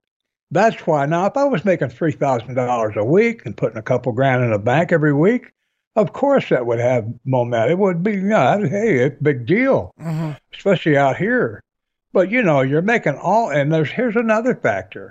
In order to get to those matches, uh, maybe I put in by Amarillo on Thursday night. Uh, maybe in the past four days prior to that, I've driven 2,500 miles. So those factors have to be taken into consideration. What we're talking about is what we saw on the stage. Right. And, but what you and I are basically giving our loyal listeners is what's going on behind the scenes. Well, what's going on behind the scenes is days and days and days of being in the cars, right. uh, you know, missing things going on at home. Uh, you got a sick child or something, and sorry, give them your best while you're there, but you got a book. You you got to go down the road. Well, yeah, I, I, mean, I get it with the, tra- the, tiresome traveling. You know, the family issues you you had discussed already on the last episode and whatnot. All all of this put together, I get. Maybe it's not worth that uh, the story that they're telling in the ring, but I still think you know when we look back how masterful this was to get you to where it is. You know, the fans oh, yeah. love, love the wrestling storytelling as well, and I, I love the behind the scenes, looking in, at it through the eyes of the business person, the wrestler businessman versus just you know the, the character on the screen as you as you said. And I totally right. get that being able to look at it from from both sides, but the story they tell here, your heel turn, and you get one up in the same night over the father as well as the younger brother basically trying to raise the ire of the world champion in order to get another title shot. So it's it's pretty damn cool stuff going on in the ring, but I get what you're saying about the behind the scenes stuff as well. Well, you you brought me back to uh, actually a better frame of mind because yeah, what they were doing was building me up for to make more money and to make more money on a regular basis to be in the main event circuit because uh, the the weeks that I didn't make uh, that much money, I wasn't in the main events everywhere. I wasn't like the main event or even a co-main event everywhere. I was in preliminary matches in some of the towns, so I wasn't going to get a main event payoff. Now, once I got over and had done as a result of doing things like uh, we're talking about, uh, I could have gone and been in main events just about everywhere to where maybe I would have made uh, fifteen hundred bucks a week. Uh, and so it depended on how it drew. Then how it drew depends on uh, my would have been my ability to have heat and enough heat that people really would pay to come see me get beat up. And with the Funks, uh, Senior and Terry, they had proven for uh, Senior for 20 some years and Terry for uh, however long he'd been around, and Junior had all proven in different ways uh, that they could beat people up, or they could they could make them pay some way. Junior could do it in in uh, like an hour of uh, torturous type wrestling to wear you down and end up getting his figure four on you. And Terry could just attack you coming into coming out of the out of the gate, wait for you outside the dressing room, and pound you all the way to the ring, and senior wherever. Yeah, you know what? The the back scene, the the thing behind the scenes, wasn't at all glamorous. But what you're talking about, what we came of it, of being able to go out there and and we're talking about uh, giving wrestling fans, and I I want to thank again the, the historians out there, anybody who's given us information of stuff we can talk about to help us remember it better. Uh, yeah, those are those are good times for uh, the, our viewers, the people who are watching, and it gave us credibility. I wouldn't be sitting here now uh, talking to you if those things hadn't happened. I should take back my my crybaby act of a minute ago. oh, I had to be on the road all day, and uh, they were building me up to make some serious money. And I was making decent. I was probably making the equivalent of oh, 15, 1800 bucks a week on today's money. Oh, back well, if then. you were making seven, it was a lot more than that today. Yeah, yeah. But, Again, uh, in order to have a personal life with my girlfriend, I had to take her on the road with me, mm-hmm. and that's why I I ended up getting rid of the car I brought down there, and I bought it. That's why I bought the Volkswagen van, so she could travel with me. Right. And if we needed to, we could sleep in it because those those vans had a, a fold out bed in the back, so we could pull over the side of the road at a rest stop or whatever. Because by the time I'd learned it, now today you wouldn't you couldn't imagine it. In fact, in Amarillo area, it's not the same. But those state roads I talked about that went on for 300 miles of mm-hmm. nothing, right. there were no rest. There were no rest stops. There were not only no, no gas stations or any lights hardly, except up in the distance. Well, there only, no only somebody that's a fool or out of their mind would be tra- traveling down those roads, Bob. Exactly, so. exactly. yeah, somebody desperate. So yeah, yeah, but looking back, they were working real hard to get me over. I mean, when the whole family puts their blood and sweat and tears into it, uh, what more can you ask? Well, they did everything they could to get you built up to that position as a main eventer. You get a world title shot. You lose your cool. You turn on Dory Funk Jr. The following week, you you basically uh, take out the other two Funks in some way, shape, or form. You cost Terry the Western States title there. You take out Papa Funk, and uh, basically you were going to jump off the top rope and finish him for good if had it not been for Terry. And that uh, does indeed raise the ire of one Dory Funk Jr., who returns to the territory a couple weeks later, September 16th, at the Sports Arena. Now on the undercard, Terry Funk and Cyclone Negro continue to feud over that Western States title, but in the main event, listen to this one, guys Texas Death Match.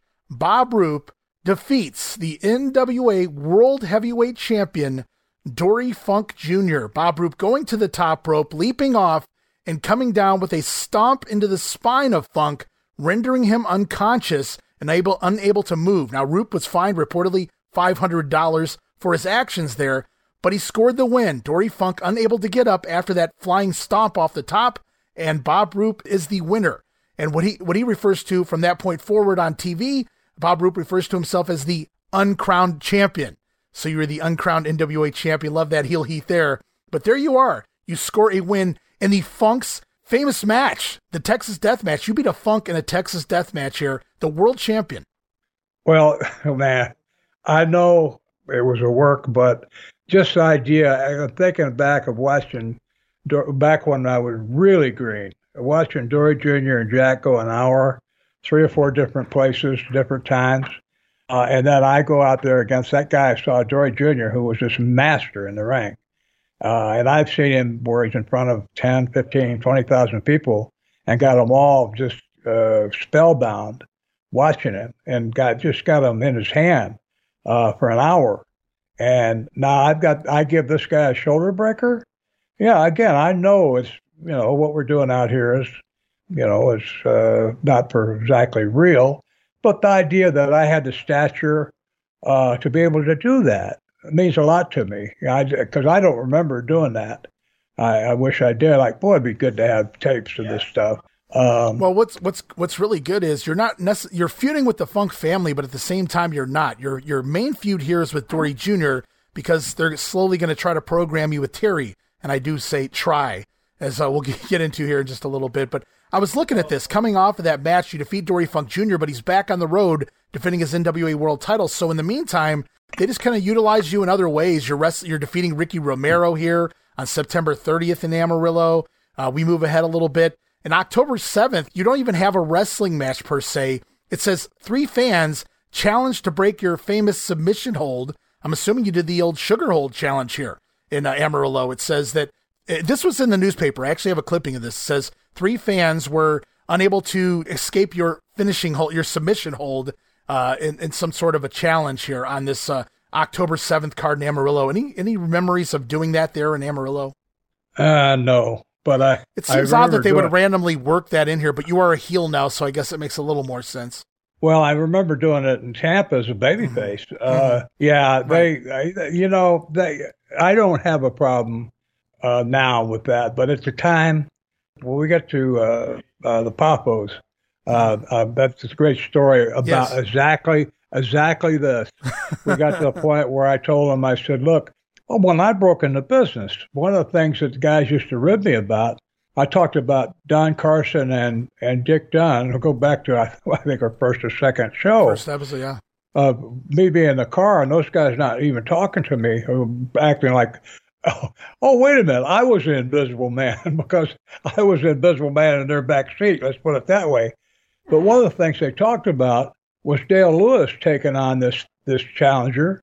Uh, Dale had the, the had the gimmick that anybody who could beat him would win a thousand dollars, and so he took on a guy in the ring in front of a crowd in Tampa, and he didn't beat uh, the guy didn't beat him, but Dale couldn't beat the guy, so it went like ten minutes, and that's just an absolute, uh, basically an expose of the business. So, you know, Don and, and Carson were having fun, like oh, yeah, those amateurs, you know, they, they can't even beat fans from the audience, you know. So, yeah, those guys. So, anyway, I'm in the back seat burning. But uh, using that as a starting point, I always, I would tell promoters that wanted to do that with me, I said, don't, let's, don't do this. I said, there's, there's no good from it. It doesn't do any good. Uh, if you want to do it in private, um, in like a place like the Sportatorium or someplace, that's one thing. But to do it in front of a, a an audience, there's no upside to it.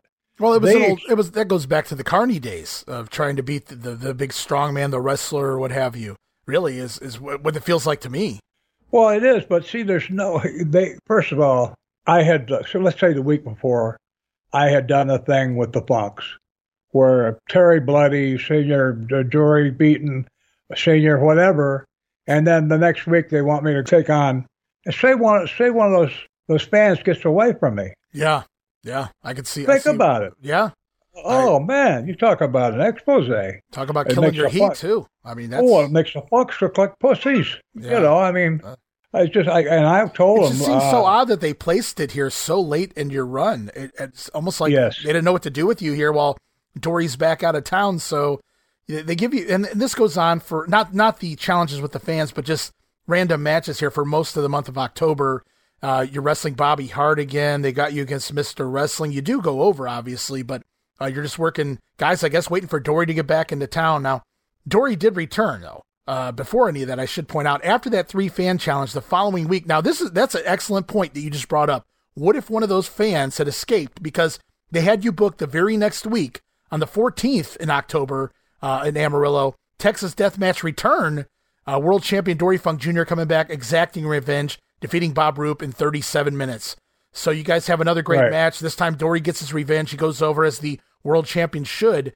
But it, yeah, right. you're right. What, what what would that have meant, uh, really, for Dory to even beat you after a fan beat you? Well, broke your hold the prior week. Right. Yeah. And the other thing it does is it kills me as the wrestler.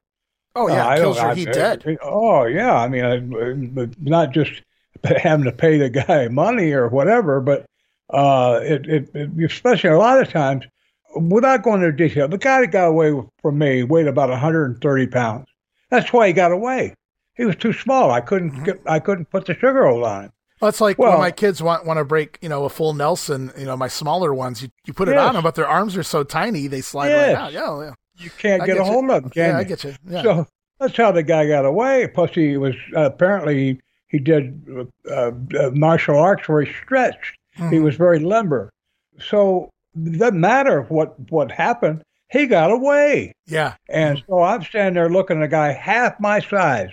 He weighs 125 pounds. I weigh 260, and he got away. Now I'm supposed to be. Uh, last week I I beat Randy Savage and uh, his mother and. And and, and now, uh, yeah, and now this 125 pounder just got out of my hold. I mean, I started out in the sugar hold, and he got away. What does it make? I I tell you, it's a potential disaster for whatever little. What are you getting from it? And what they got from it, I really, I still believe to this day. I think there was a sadistic kind of a thing but maybe it was a way. Maybe they were saying, okay, we're going to have fans get involved to kind of make a kind of a uh, a leap from being all for the pros here and the fans here. We're going to bring them together, a pro and a fan, and show that the pro can easily handle a fan. Maybe that's what it was about. But I'm telling you, it was risky business. Well, I tell you what, just going back and looking at this, this just came, came to me right now as I'm going back and just looking over the story they're telling here between you and the Funk family. It seems like I don't want to call them an afterthought, but it seems like Dory Senior and Terry were simply in here storyline purpose only for this feud, which is really you and Dory Funk Jr. And now Dory goes over on here October 14th, so that feud essentially comes to an end. And a lot of people would say, well, shouldn't you build it to the world title match? And and I guess in, in a lot of ways, a lot of people would say, yeah, maybe he should have wrestled Terry before Dory, but I like that they did this because now you're a player.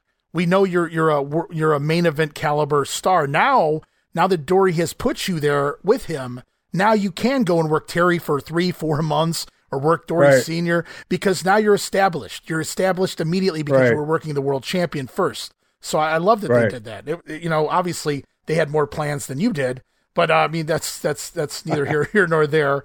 Uh, but yeah, just looking at that, Dory goes over on you. That part of the feud is over with. Terry Funk's slowly moving away from Cyclone Negro, and it looks like they were kind of building towards you and Terry next, which, you know, obviously, uh, we, we see a, a matchup here between you and Cyclone Negro, and if you defeat him, you go over on him in uh, November 4th, uh, November 11th. Here we go. It begins.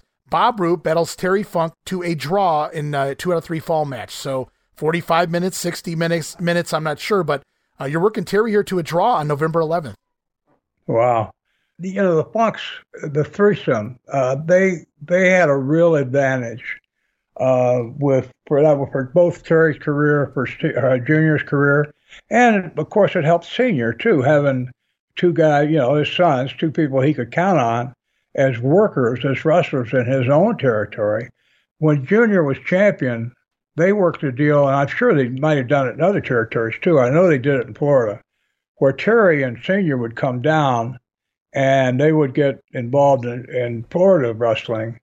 Not they weren't on the road; they weren't there every night, but for special matches, they were they were trying to run inter, inter, interference for Junior. Uh, they had to you had Jack with Jack Brisco or whoever it would be I remember Jack was the one that they were aiming at, would have to go somehow go through Terry and Senior uh, in order to get to Junior, and it, it was it was a great way to you know have collective heat for for all three of them, but and also it was a great way to uh, give stature to Jack Brisco, for example, uh, because he overcame all three of them. But the three of those those three guys together having that advantage of their family tie, and of course they were loyal and they could trust each other, and they were all talented. Yeah, that really worked out uh, in other territories, but it's especially effective in, in Amarillo. Think about uh, one territory, little little territory, and Amarillo having two world champions, uh, NWA champions right. in a period yeah. of, of 10 years or 15 years. Uh, just remarkable. Again, because Amarillo, no matter how you want to try to look at it, in terms of their their capability of, of if they sold out everywhere, of how many fans they could draw, paled in comparison to like the Carolinas or or you know Los Angeles. Well, a lot or, of a lot of the territories, Vince Senior, the uh, Verne Gagne, a lot of the territories had much larger arenas. Obviously, right? Yeah, right. I, I get what Make, you're saying there. Uh, it, it, you know, and other than it being the Funks, and it was kind of in hindsight in my world as I was growing up, they'd already been the world champions, so it was just there for me. But I, I get it, like to have two sons, they're they're brothers, obviously, and they both hold the world title, and they're coming from a territory as small as Amarillo is, as far as some of the size of the other territories. Right. Mm-hmm. I got you. Yeah, yeah, that was that was remarkable. Well, it showed the clout that that Senior had, and I'm not sure. I try to do some research and try to find out how Senior and Eddie Graham came to be such partners in a sense, mm-hmm. and building up Senior for Dory Jr. and Terry, and Eddie for his interest in Jack Brisco. Well, luckily Dory uh, and Terry both had, you know, were able to back it up, being the world champion. I mean. Oh yeah. Oh, you mean in terms of physical ability? Yeah, just yeah, being able to hold that title and, and be credible. Oh yeah, they were. And Terry was. I, I you know, I have no idea about Junior. But I'm sure he was capable. If you grew up a funk, you probably had to know how to fight. Uh, I know Terry. And Terry didn't look for trouble, but uh, we talked in another uh, issue about how uh, he as senior would get publicity by going to bars and picking fights, right? To show, you know, to do they were doing promos in the bars. So that that was legitimate. Yeah, to have credibility with fans because you know everybody was always, especially after now this was later, but after uh, McMahon went out there and said, "Well, we're not, it's not real. It's just sports entertainment." it was hard after uh, so many years of guys, you know, busting their butt to try to show that what they were doing was real. Yeah. What a betrayal in a sense. Yeah, Dorian, uh, one of the things that uh, Senior uh, had out there was the Texas, I'm not sure if what it was called, it was a, a boys' ranch. There was a, a place where uh, he took kids that didn't have, you know, were homeless and well, they might have had uh, um, something. Um, that might have had something in common to do with Eddie too. I think Eddie had something like that going on as well. Eddie got it from Senior. Okay. Uh, yeah, Eddie got it from Senior. That's great publicity. I mean, uh, and I'm not being callous there. Uh, say you're doing it for all the right reasons. You're truly uh, giving and kind and want to help those less fortunate. But it's also in, in, in Florida. It was called the Florida Sheriff's Boys Ranch. So here we had, uh, you know, law enforcement involved, and uh, and they they they plugged it. Uh, I don't know if on every show, but they plugged it on TV all the time. Right. So and they and we actually went up. Uh, where was it called? There was a place, uh, spring, uh, it was named after a tree. We actually did a show up there a couple times. Went okay. up had a wrestling show at the at the boys' ranch, uh-huh. uh, and and and the money that we uh, was drawn that went towards uh, maintain the boys' ranch. I think the boys kind of donated their time or their match. So, yeah, it was great publicity. But Senior's the one that started. In fact, uh, when he ran the ranch, he he lived there, and their family lived there. And so Terry and Junior had to be uh, behave themselves and be uh, as uh, disciplined and uh, responsible as those boys on the ranch were Because that's one thing Senior did. A lot of these kids were trouble kids. The reason they were homeless was because they got kicked out of the, kicked out of their home or whatever, and because they couldn't behave. Anyway, yeah, I always appreciated that about, and and Senior was uh, Billy Funk Senior. I really felt like I liked him. I thought he was a good man. Mm-hmm. Uh, he was an amateur wrestler in college, and that's something we had in common.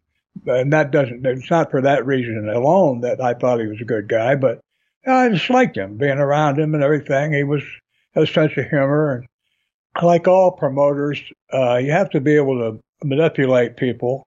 Uh, the ones who do it to get in their pocketbook are called con men, but uh, if you're just doing it to try to achieve your ends, uh, that's the way of the world. Uh, in every every relationship uh, between an employer and an employee, there's always some manipulation going on on either side. Uh, nothing new that happens in the wrestling business, but soapbox out again. That's all right. Where, where are we? We're, get, we're getting down to the nitty gritty, as uh, Gorilla Monsoon used to say. Uh, it says, uh, let's see, we come off uh, the November 11th show. You do a draw with Terry Funk, which is a huge deal. Following week, uh, you're wrestling Mr. Wrestling. Not really sure what that was about, but the, the week after, November 25th, Thursday, so I'm assuming that was Thanksgiving. It's Bob Roop over Dory Funk Sr. on a DQ, so maybe Sr. lost his cool there, but he, he uh, you go over on him on a disqualification.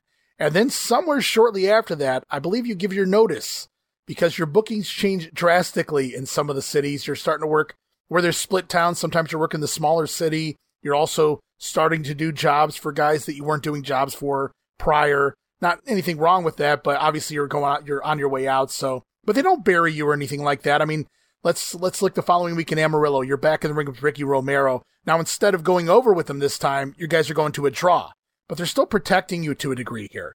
And at this point, Lord Alfred Hayes also uh, arrives, and he's going to be part of that main event scene. So it, it kind of worked out for them. Even though you're leaving, at least they have somebody that they're plugging in there uh, almost immediately because uh, Al Hayes basically, it seems like he takes your spot. And I'm not saying they would have booked you the same way they book him, but he goes in there, he works with the Funks, he gets the Western States title, et cetera, et cetera, right after you leave. So it's kind of interesting what could have been here. As uh, we look at your final week here, Bob, Mr. Wrestling going over on you, Pak Song scoring a win over you in Lubbock. Uh, Bob Roop gets a win, though, on the way out. Your final match in Amarillo is uh, we talked about this prior. Uh, Gentleman Ben, the wrestling bear, uh, wrestling Bob Roop. It says he beat you on a count out. I, I think you thought maybe you had his, his shoulder pin there, but it's kind of funny. You give your notice after everything they did to you and for you. Yeah, on your way out, it's like, okay, we'll get him. We'll put him in the ring with a bear. well, I the the the credit I get in the uh, statistic place is uh, I beat the bear in Odessa, okay. but uh, That's not true. in I don't. I you know I tell you, so this is one I do feel uh, remiss I don't remember working working. I don't remember going against a bear in uh, in Amarillo. But think about this: uh, they could take me uh, anywhere other than Amarillo and beat me uh, like a drum, and get try to milk every bit of credibility that was put into me by people doing jobs for me and put me over. They could put that back into somewhere else and that's why giving your notice and giving two weeks for that to happen is professionally correct and the way it should be. Mm-hmm. Uh, you, you, you know you took other people's credibility they laid down for you, so uh, it's your turn to do the same. And the guys don't don't want to do that. Well, anyway, I won't go there. But they couldn't do that in Amarillo uh, because if they did, think about Amarillo. I beat I beat Dory Funk Jr. there. Uh, I beat I beat all three of the Funks there in one way or another. Oh, good call, good call. Yeah, even on the way out, they can't really bury bury you no. because yeah, you had just beaten basically all the Funks in some way, shape. Good call. I didn't even think of that. Yeah, yeah. Uh, they can't have Ricky Romero beat me right in the middle of the ring uh, after the Funks couldn't do it. Right. So yeah, that's why they had they had to protect. I would I would want to say, well, it's because they were planning on me coming back. I don't think that was it at all. But uh, no, they they had to protect well, themselves. They couldn't just thrash me. I don't know if I would have. I don't know. I probably would have gone along with whatever whatever they want they would ask me to do, just out of gratitude, because I didn't ever, I didn't plan on ever coming back there. I told them early on. I repeat it. I, my object in in the wrestling for pro wrestling was to travel, but I'd seen all I needed to see of Southwest Texas. I'm sorry, it's just not my. I mean, it'd be one thing if you say you had a, a you know a camper or RV and you were going from place to place. There might be some great scenic places you could find, uh, off-road things you could find, uh, a, a, cave network or uh, springs of some sort that are uh, you know unusual. But uh, if you had just, the time to do that, yes, if you can, if you're taking a, a like a trip, a vacation, but to be traveling up and down those roads every day, to me, every day's the same. And it's just, I don't know, it was boring. And I was young. Was young in the business. And maybe as I got older, uh, as Cyclone was by the time he went there, maybe he welcomed that. You know, but there were other factors. I'm sure he had his kids in school. Uh, he was able to buy a home there and, you know, uh, enjoy the ability to have a one of the great ways to make money back in the day before they started messing around with the banks was to buy a home. You bought a home for a set amount, and then 10, 15 years later, you sell it for four or five times that amount. Um, that was a way to make some money through real estate in your own home. So yeah, it might have been fine for him, but I just I couldn't conceive of coming back to that kind of uh, existence. I, as much as I like, I like Terry. I like uh, Junior was hard to get to know. He was not very personable. He wasn't unfriendly. Senior was fine. He was one of the boys.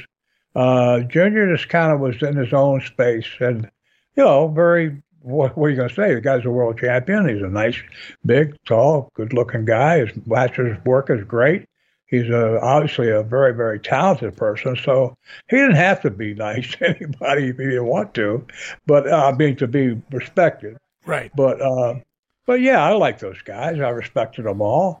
But I, am sorry, it's my life.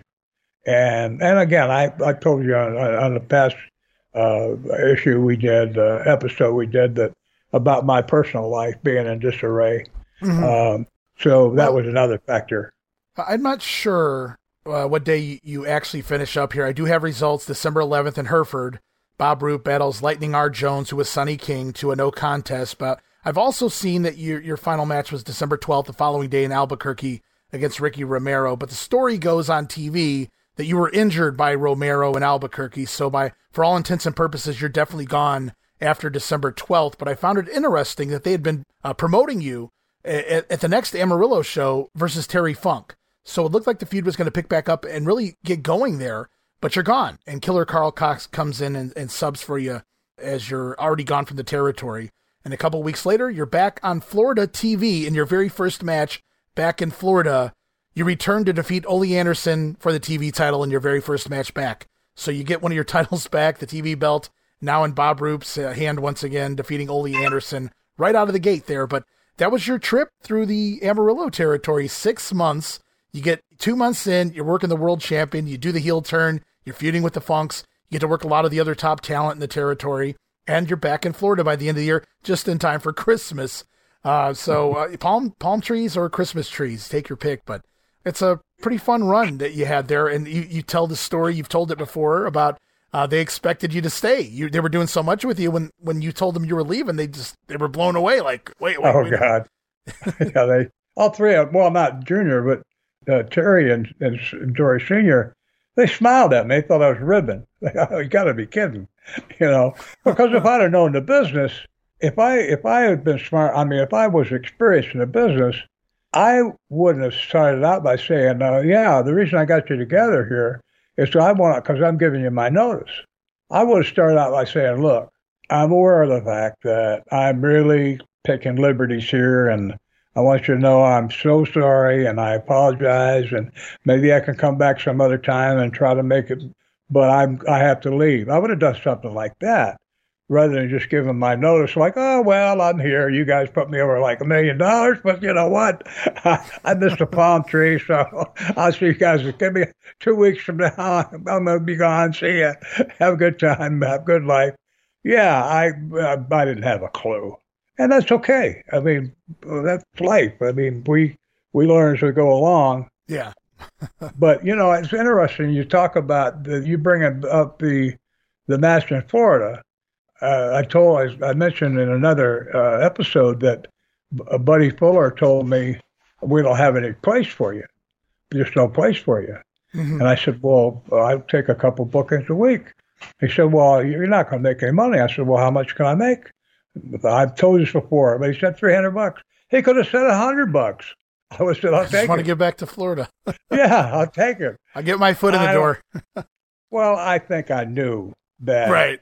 I mean, I didn't, but I, I wanted to get back there. Anyway, uh, it's, it's kind of interesting, isn't it? That within two weeks, uh, I'm on TV getting a championship. Right. Yeah. Uh, we don't have any. We don't have any place for you. I just seeing what seeing what you would do. I obviously, and then you know when you weren't budging, you're like, yeah, I'll take that money. I guess uh, they had to figure out something pretty fast there, and it didn't take long. Uh, you finish up around the 11th or 12th in Amarillo, and you're back working December 23rd on TV here at the Sportatorium in Tampa of 19 of 1971. Correct. Yeah. Wow. You know where I go next? Mm, from Florida to Australia? I, no, in uh, February I go to Iraq. Oh, okay, okay. Yeah, yeah. Because I well, took I took the I took the the I, the the title the TV title belt reminded me of that because I took they wanted me to bring a title belt with me and I brought that that's the only belt I had. I guess I, I could have borrowed one from Graham, but I think they probably want to use it in the house shows to you know have the champion go yeah, out there I'm with not, the belt on. Yeah, I'm not sure who the champion is by the time you go there, but yeah, you did recently win it here, so that would only make sense if they wanted you to bring a championship over there. Plus, Graham probably wasn't giving up his uh, Southern title to take no. Take over to Iraq. So, yeah, that's uh, Amarillo in a nutshell. Though took two episodes. Wow. you know, it was it was a fun trip. It was a great time to kind of relive that and look at some of the history, the story told there by the the Funk family and what could have been what you know what think about what your 1972 could have looked like there in Amarillo working with Terry you know what stories people would still be telling about that today but uh, you know it is what it is hindsight 2020 and obviously you still went on to have quite a quite an interesting career in Florida and beyond so and uh, obviously with Iraq not too far away in your uh, real life here in 72 it probably won't be too far off here on the show as well well it's a good point about but I you know Ray if I had stayed there First of all, let me say this. Thank you for all the research you've done. Uh, you you brought all the structure to what we just talked about by having all the. I looked up who I had worked against and things just to want to see what kind of memories they would stir up. But you brought all the salient details. Thank you to uh, and thanks to the the, the fans, uh, our listeners who wrote in with information, historians and things. Again, thanks to everybody out there who's helped us out that way. But I want to thank you for helping me uh, do my thing to be able to bring my memories out. And uh, uh, on that on that token, uh, I don't think you and I can can look at anything that happened in the past and say it was uh, the wrong thing or, or even unfortunate. No, right. Because if it, if we did, we wouldn't be here. uh, yeah, that's we, true. we wouldn't be doing we this. Where we're at right now. I get you. Yeah. Yeah. Yeah, I didn't get my I didn't get my um, well. The reason I got my honor, you know, my Hall of Fame things, I think, is from for staying alive long enough, uh, long enough to qualify. Everybody else was gone, but but the other thing is that if I'd done anything different, uh, I wouldn't have been able to travel and and and do the things that uh, bring on that kind of honors. Right. But uh, thank you again, my friend, for uh, putting together all the all the little details and things that allow me to do what I'm trying to do here.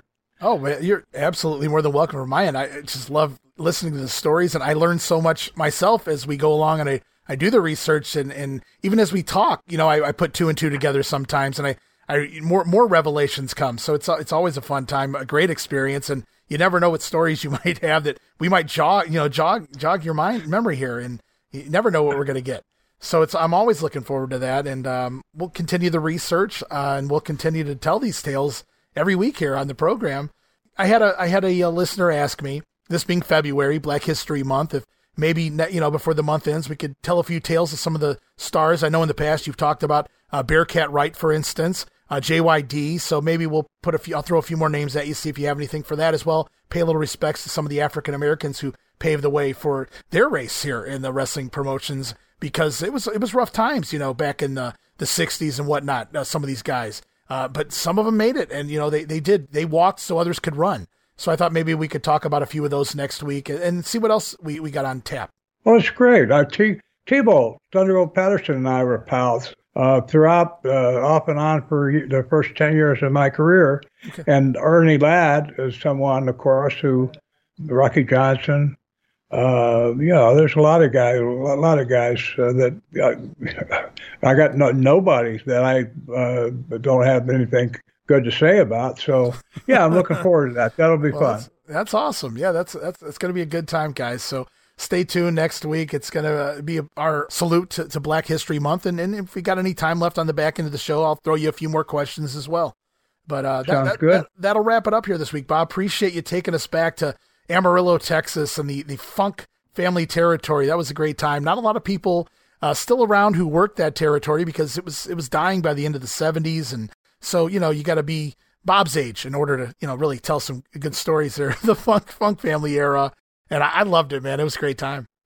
Yeah, well, I, I a lot more fun talking about it than was doing it. Uh, but driving, you know, it, absolutely. Oh yeah, good memories. Uh, again, having the, the, the ability to be uh, around senior, yeah, uh, but not that much.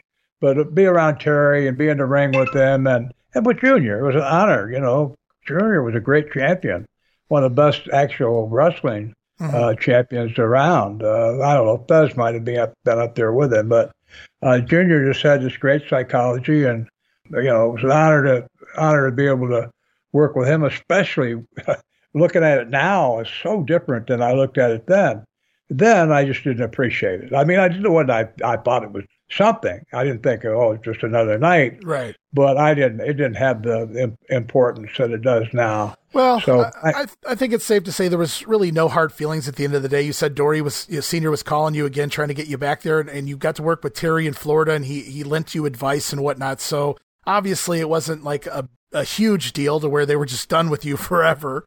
So that's got to feel feel good too in the long run. But man, just a, a fun trip. You know, I, I, really enjoy. I hate editing. It's the least favorite part of my my job here as the the podcast uh, the network. You know, to get the show out, but and make it sound you know just perfect as best I can. But uh, man, just going through that last episode, it was fun just listening to it again. So I'm sure it's going to be the same way with this one, and looking forward to next week and beyond. Well, thank you, Ray Allen, too. We'll be back. I'll be back. We'll both be back. Thanks again, Ray. Says Terminator Bob Roop. I'll be back. All right, guys. that's going to wrap it up here this week. And all right, guys, that's going to do it here this week on the program. Just a reminder, you guys can go and follow Bob, friend Bob, over at facebook.com slash poor Bob Roop. Bob, looking forward to hearing from each and every one of you there. You can also follow me, Ray Russell. You can follow me on X, formerly Twitter, at Rasslin Grenade. It's at R A S S L I N Grenade. Also, follow and like me, facebook.com. And don't forget about that $5 all access tier over at patreon.com slash WrestleCopia. So many gifts for just five bucks, and you're really helping out a great cause and keeping the network thriving. For five bucks, guys, you get so many gifts. Plus, you show us that you're there, you show us that you care. But for now, I am your co host, Ray Russell. On behalf of Bob, we'll be back soon with another edition of The Wrestling Stoop with the legend himself, Bob Roop.